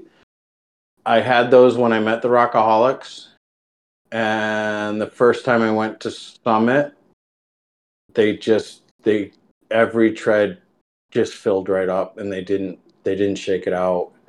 Um, I loved them on the road. I loved them in snow. I loved them in rain. Um, I didn't like them off road. Hmm. Um, the Jeep, the only I, so I, it came with some fucking cheap ass tires. I forget what they were. They were 35s. They were terrible in the rain. They were 35 on 20 inch rims. They were- Terrible. Oh, it was a definitely mall crawler when I bought it. Um, and then I went to, yeah, I went to the RTs. I loved them until Summit, and I got a lot of crap about, oh, how do you like those all-terrain tires now? um, so I I I came across a set of pit bulls. Some guy in Connecticut was selling them for not a bad price, and you know they're pretty aggressive. And that was still it was before they they still some people still kind of liked them. Um, they wear they they're wearing phenomenal. Um, they're pretty hard, but they're loud. They're lo- they found it sounds like a Cessna airplane is following behind you. They're just this constant loud hum. that's how Um, my IROKs were. They were so fucking bad. Yeah, I mean, but they're, but they're wearing well. Um, one of them's got a slow leak, um, but you know they they they've worked okay. Um, they clear out pretty well um, for a DOT tire. They do all right out out in the woods. They do dig some holes if you're spinning, but um, that's usually not my style of wheeling, anyways. So they've worked out all right. Hell yeah. And now But- I got. Oh, sorry. God. Sorry. Go ahead. No, go ahead. Um, I got one last question before we wrap this whole thing up. With you having a lightweight buggy and now building another quote, quote unquote lightweight buggy, do you have any regrets? Because it's something that I've been considering is going more lightweight. And if if you were to give any pointers to somebody else going that lightweight buggy style, what would it be? Well, like I said, um, or I mentioned Mike Pierce before. He's talking about building a single seat um, lightweight buggy on with a four cylinder. Um, I, you know, I'm kind of limited. I have to run a lightweight buggy to be able to tow it with our motorhome. Mm-hmm. Um, I do not have any regrets. Like I said, I I'm looking forward to the extra horsepower with the V6, but I've never felt like you know, I'll take that back a little bit. Harlan, I did feel like there was a couple times I could have used a little bit more horsepower, but um I think you break less parts um because they're not as strained or stressed. Um you know, I don't. Toyota never designed any of their stuff to run 37 inch, 39 inch, or bigger tires on them, and but they they hold up surprisingly well um, on a lightweight buggy. Mike Clark has been running. He's got a Toyota 22 RE. Um, he's probably three thousand ish pounds, and he's been running Toyota axles and That Yeah. thing rips. Yeah. yeah, and he's got no regrets. He's a, he's a conservative driver. He'll he'll be the first one. He he would love to see Paul Barnes jump in the seat and see what that buggy could actually do. He said um, he thinks the buggy will definitely do more than he will ever do in it. So, um, it- you know, it, I think I think like you know the the all those competitions they're all lightweight rigs until they put 500 pounds of water in their tires um you know they all build them super light single seat um and there's a reason for it. I think um i don't have any regrets. I don't you know i love listening to a six liter attack the fucking hill on uh sucker punch. It's it's so cool to watch and stuff like that but um it's funny they were there was a bunch of them out in the woods. It was like zach and chris bradley and a few of them they were all like six liters and hitting them off the rev limiter. And then i got my little two liter and i fucking put it to the floor and re- revving her off rev limiter as well. But um it doesn't have the same effect. That's the only regret is it doesn't sound as cool. But um when i get to the top of it just like they did it it's it's fun. So I think we're getting really uh, close to the end here. Um, instead of going with the usual snarky remark, would you be willing to close us out with some dad advice? Because you're one of the few people I get to ask that to. oh geez my kids are older than you um Wait, how old are your kids? i've got a 32 year old son and a 20 Twenty-seven and twenty-six. 27 and 26 we're a blended family so um Wait, oh, how that's- old that are was your excuse to not know their age. I see how it is. Yeah. Well, the girls are the girls um are nine months apart. Um Mhm. Kate has a daughter and who's 27 and my daughter's 26. Oh, Um, gotcha. I, to answer Richie's question, I am 51 years old. I was 19 when my son was born. So that would be my fatherly advice: is don't have a kid when you're 19. But you've already gotten past that, so you. So you, True.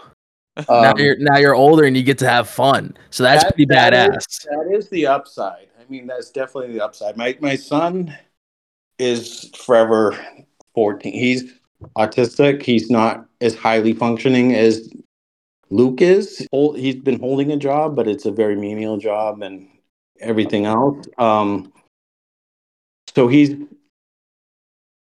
he's always going to be like a 16 year old kid that you know his mother and I are going to pay his way. Uh, my daughter, I just be there. I mean, just be there and listen. And um, like I got divorced. I was 28. Um, and I did I yeah, everything I in my power to be with them. I was a nurse. You know, usually we work every third weekend or every other weekend. I had an awesome boss that let me work just Tuesday, Wednesday, Thursday. I did 12 hour shifts. I was working nights. So I could have, and I had my kids every weekend. Um, at least part of it. My ex-wife wanted to go out and date, so she that was her focus. Um, and she's on her fourth husband. Um, Oh but boy. um, I I always say it's like heroin. You know, the first time is always the best, and you're always chasing that high, and that's why she keeps getting remarried. But that's just My takeaway from that would be for fatherly advice: be there and listen to your kids, and enjoy your time. Yeah. Thanks, Daddy.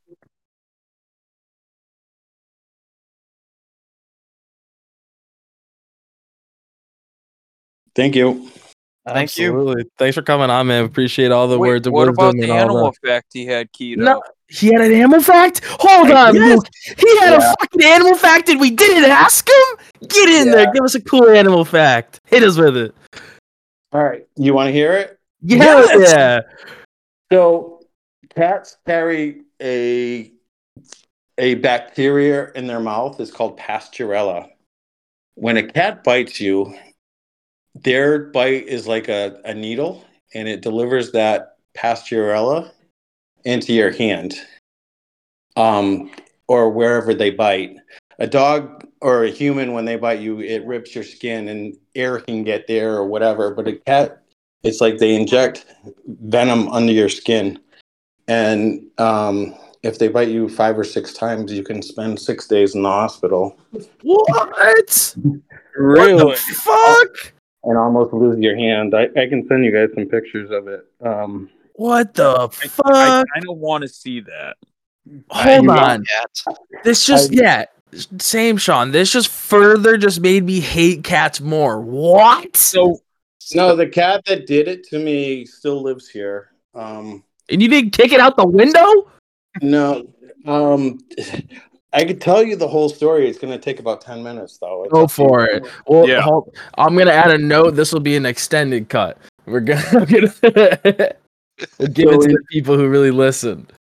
in 2016, I think it was, We were on vacation the week before Christmas. Um, we had just gotten two cats, and um, one of them is a black, totally black cat. Um, Gordy was out peeing. I opened the door for him to come in, and Buddy, the cat, the black cat, um, went past him and out the door. So Gordy now turned around and went back out. So one went left, one went right. We know I which yelled- one went left. exactly. that um, was a good joke, Luke. Yeah, was good. Gordy was the one that went left. Buddy went off to the right. I yelled for Kate to that the cat had gotten out, but she didn't hear me. Um, he would run off like 10 steps or so and then stop. So I just about get up to him and then he'd take off another 10 steps. So the fourth time he did that, he was getting close. We have some trees next to us and stuff like that. He was getting close to those trees and he stopped long enough that I I kind of aggressively, but I did I grabbed him and I grabbed him just in front of his tail. I picked him up and I like scooped my other arm under him to like support him, but as soon as I did it, he he turned and started biting my hand. Um, he bit me just uh, just below my middle finger knuckle, like three times. He bit between my fourth and fifth finger. He bit through my palm. I think I let him bite me like six times. And I finally I threw him down, and this time I yelled a lot louder. Come get your fucking cat! and she heard me that time, and she she ran outside, and she's like, "Oh, buddy, buddy, buddy," and he ran right over to her. She picked him up, and she's petting him, and she's like, "Oh, poor buddy, you got out," uh," and I've got blood running down to my elbow at this point. so you know, and you know, we were on vacation. It was a Wednesday night. Um, we were on vacation, but we were had a few in us. So I there was no way I was going to the hospital that night. I washed my hand up as good as I could. It hurt, but you know, it's not too bad. I went to bed, woke up the next morning. It's it's now swollen. It's it's red, it's swollen, it's angry. Um, my dad's a veterinarian. Um, so I called him I called him. and he was just like, you know, go to a walk in, get some antibiotics, you'll be fine. So I went to a walk in. They they took one look at me and said, "You need to go to the emergency room now." I'm like, "Oh shit!" So, That's never a good sign. But of course, they want to see my insurance card and everything else, and you know, I carry it in my right pocket, and I can't get it out because my hand hurts so bad; it's just like on fire. Um, they're like, "Do you want us? which one do you want us to call?" I work at the Brigham. I was in Norwood. I'm like, "I'm going to the Brigham," so I drove myself to the Brigham. Um, my friend colleagues in the emergency room are all making real noises um, as I'm trying to check in and everything else. Um, I spent 24 hours in the emergency room. Um, they they marked it with the marker um, to see. So you you mark it and you could see if it's expanding. They put me on like three different antibiotics, IV antibiotics. Sat in the emergency room. Um, finally, a hand fellow, someone from the hand service came by, orthopedics came by to see me, and they're like, "Oh, you'll probably be able to go home later today." Waiting for my fellow to come by, we'll take a look at you and we'll probably send you home. I'm like, but the mark from yesterday, the redness is another inch beyond that from just the 24 hours, and I've been on IV uh, antibiotics. You're not going to send me home on IV antibiotics. You're going to give me oral antibiotics. They're not going to work. So, um, you know, I've been, like I said, I've been at the hospital for, at that point, 20, 20 years. Um, Yeah. so there, in each room, there's a computer. I pulled one of the computers over to me and one-handedly typed in to. Um, I did a fellowship with a when I worked in the surgical intensive care unit. Um, he did his surgical fellowship there. And he now is a plastics, uh, world-renowned plastic surgeon that does hand transplants. Well, that's Uh, cool. What the fuck? So I I'm like Simon, I don't know if you remember me, but when you were on 7C, I was there. I'm in the emergency room. I had a cat bite.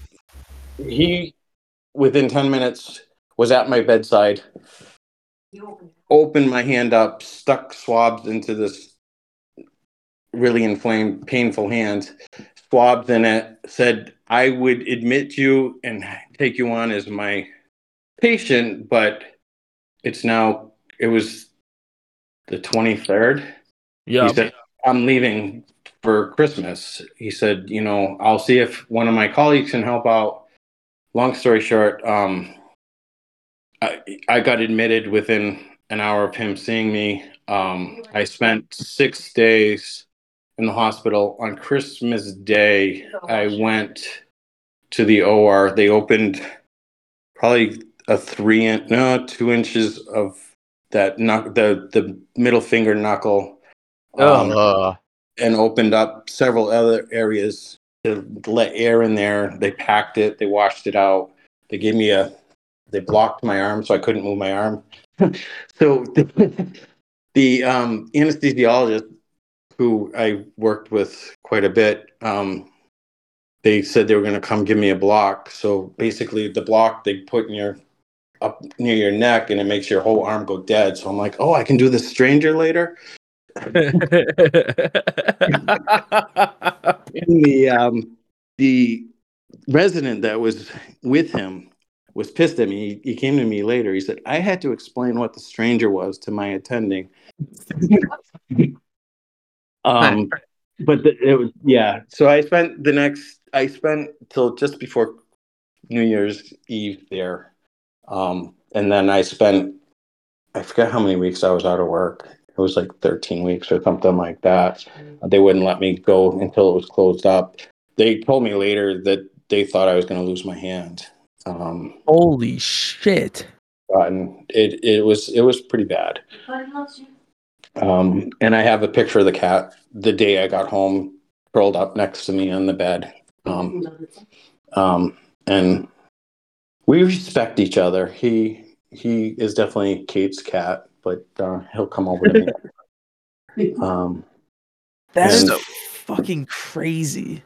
yeah, I went back, I went back and I I uh, screenshotted the some of the pictures, some of the worst ones, but um, um, yeah, I'll I'll send them to you if you guys want. I I spent fuck yeah. hours or days by myself and you know i did at, at one time i i did put pants on and walk down to my department and walk through with a big cast on my hand and stuff like that but it was So- go ahead I got a cat fact as well that I've been saving for a couple weeks when we get through this. It's similar vein.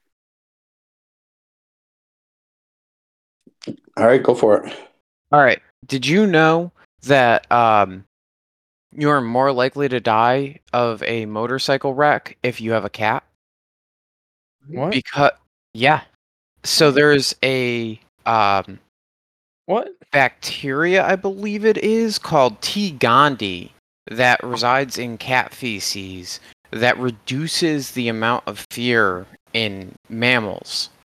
And as a result of exposure to that, you are more likely to be risk or less risk adverse. And um, it has a actual statistical increase in the amount of um, people that own cats dying on motorcycles or doing other risky actions, especially if they have more than a couple of cats.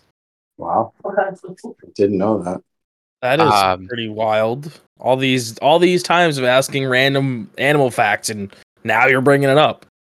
Hey, You could you could have learned saved it- somebody with that. I learned it like three weeks ago, and we haven't really kind of covered it since then. So, That's um, nuts.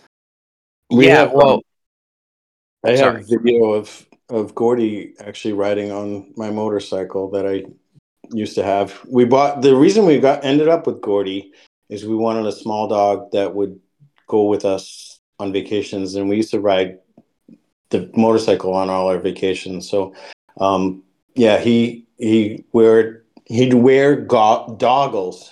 Um, they're specially made. They they call them doggles. They're they're specially made for dogs. And we had a little carrier that fit on the back of the bike, and he would drive. He went to Bike Week with us. He went all over. We'd go to Newport all the time, and as soon as we'd be we'd be driving down the highway, and you'd see a car like going past us, and then they'd realize there's a dog in the back, and you'd see him slow up, and a camera would come out, and as soon as he saw the camera, he'd stick his head into the bag so you couldn't see him anymore. And he he used to ride the jeep with the doors off. He'd he'd keep the doggles on, but as soon as you stop, he would knock them up onto the top of his head. So That's pretty sick. he was, yeah, he's he's a he's a one of a kind dog. So I didn't realize I was muted all this time. So I spent like the last two minutes cussing Luke out for totally glossing over the fact I was trying to ask a question. But uh Chris, so with the whole uh bacteria thing with the cats, I'm assuming that's if they break skin, not just Yeah. like nibbling on your arm. yes, There, it's in their saliva. it's in their saliva, but it it doesn't get del- it's so. I guess one of the one of my nurse colleagues talked about a patient that they had in this in the SICU that the patient had open wounds on their legs and the cat was licking them and they ended up getting septic. They they they had a blood infection um, of Pasteurella. Um, Yeah. they almost I don't think they died, but they they were close to dying from that. So yeah, it it's got to get to the blood, or it's got to, or in my case, it got into the layer under my skin, and it was just festering in there, and that's why they Okay. opened it up. They they opened it the first day, but it you know it still continued to. There was a lot of pus coming out, and there was a lot of you know, we were changing the, the packing every day, but they decided, you know, Christmas Eve that they were going to take me the next day to the OR um, just so they could open it up. They washed it all out, um, packed it. We were packing it two or three times a day with, um, it looks like a shoelace almost.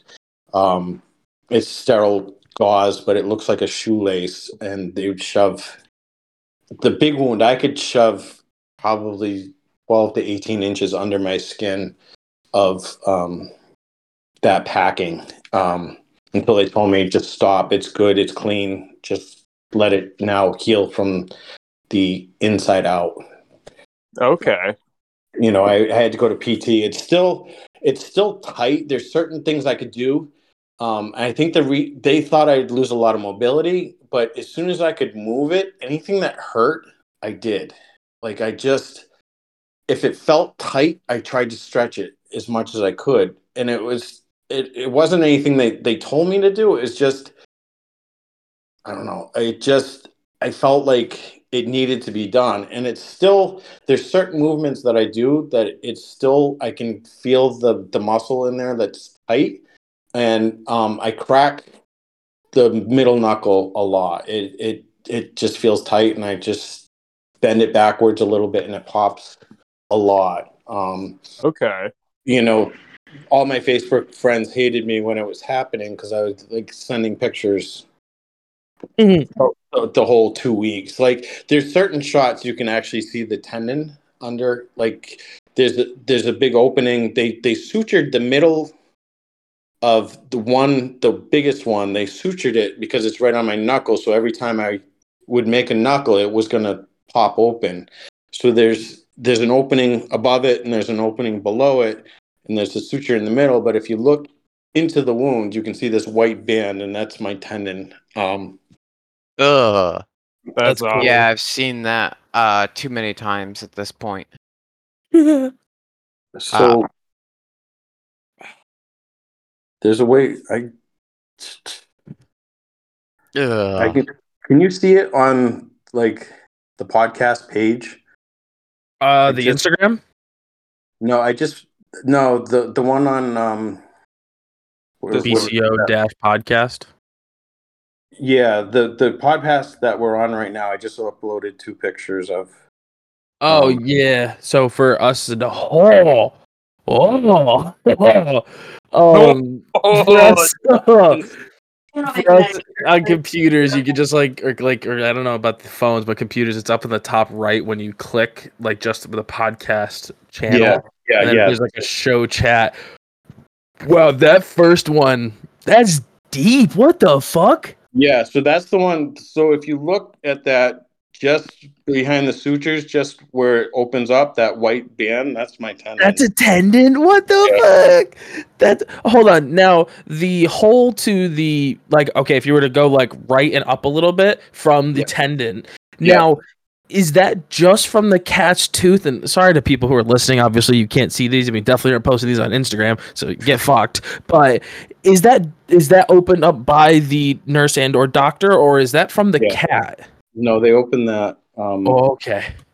They made it bigger so more air could get into it. Um, That's crazy. so that one was I was home already. I can tell by the towel and the the, the dining room table. The other one was just after the surgery. Um, Holy shit. Actually, yeah. So you can see like the second one, you can see there's the long one, then there's one above that, and then there's one on the the The third right. knuckle, Yeah. and then there's one in between the two knuckles, and then there's one just just before you can see the wall in the background. There's one more there, and there was one he did on the other side of my hand on the palm. Um, that one never had any problems with it. So there's one, two, three, four, five, five there, and one on, at least one on the other side. So he got Holy me. shit.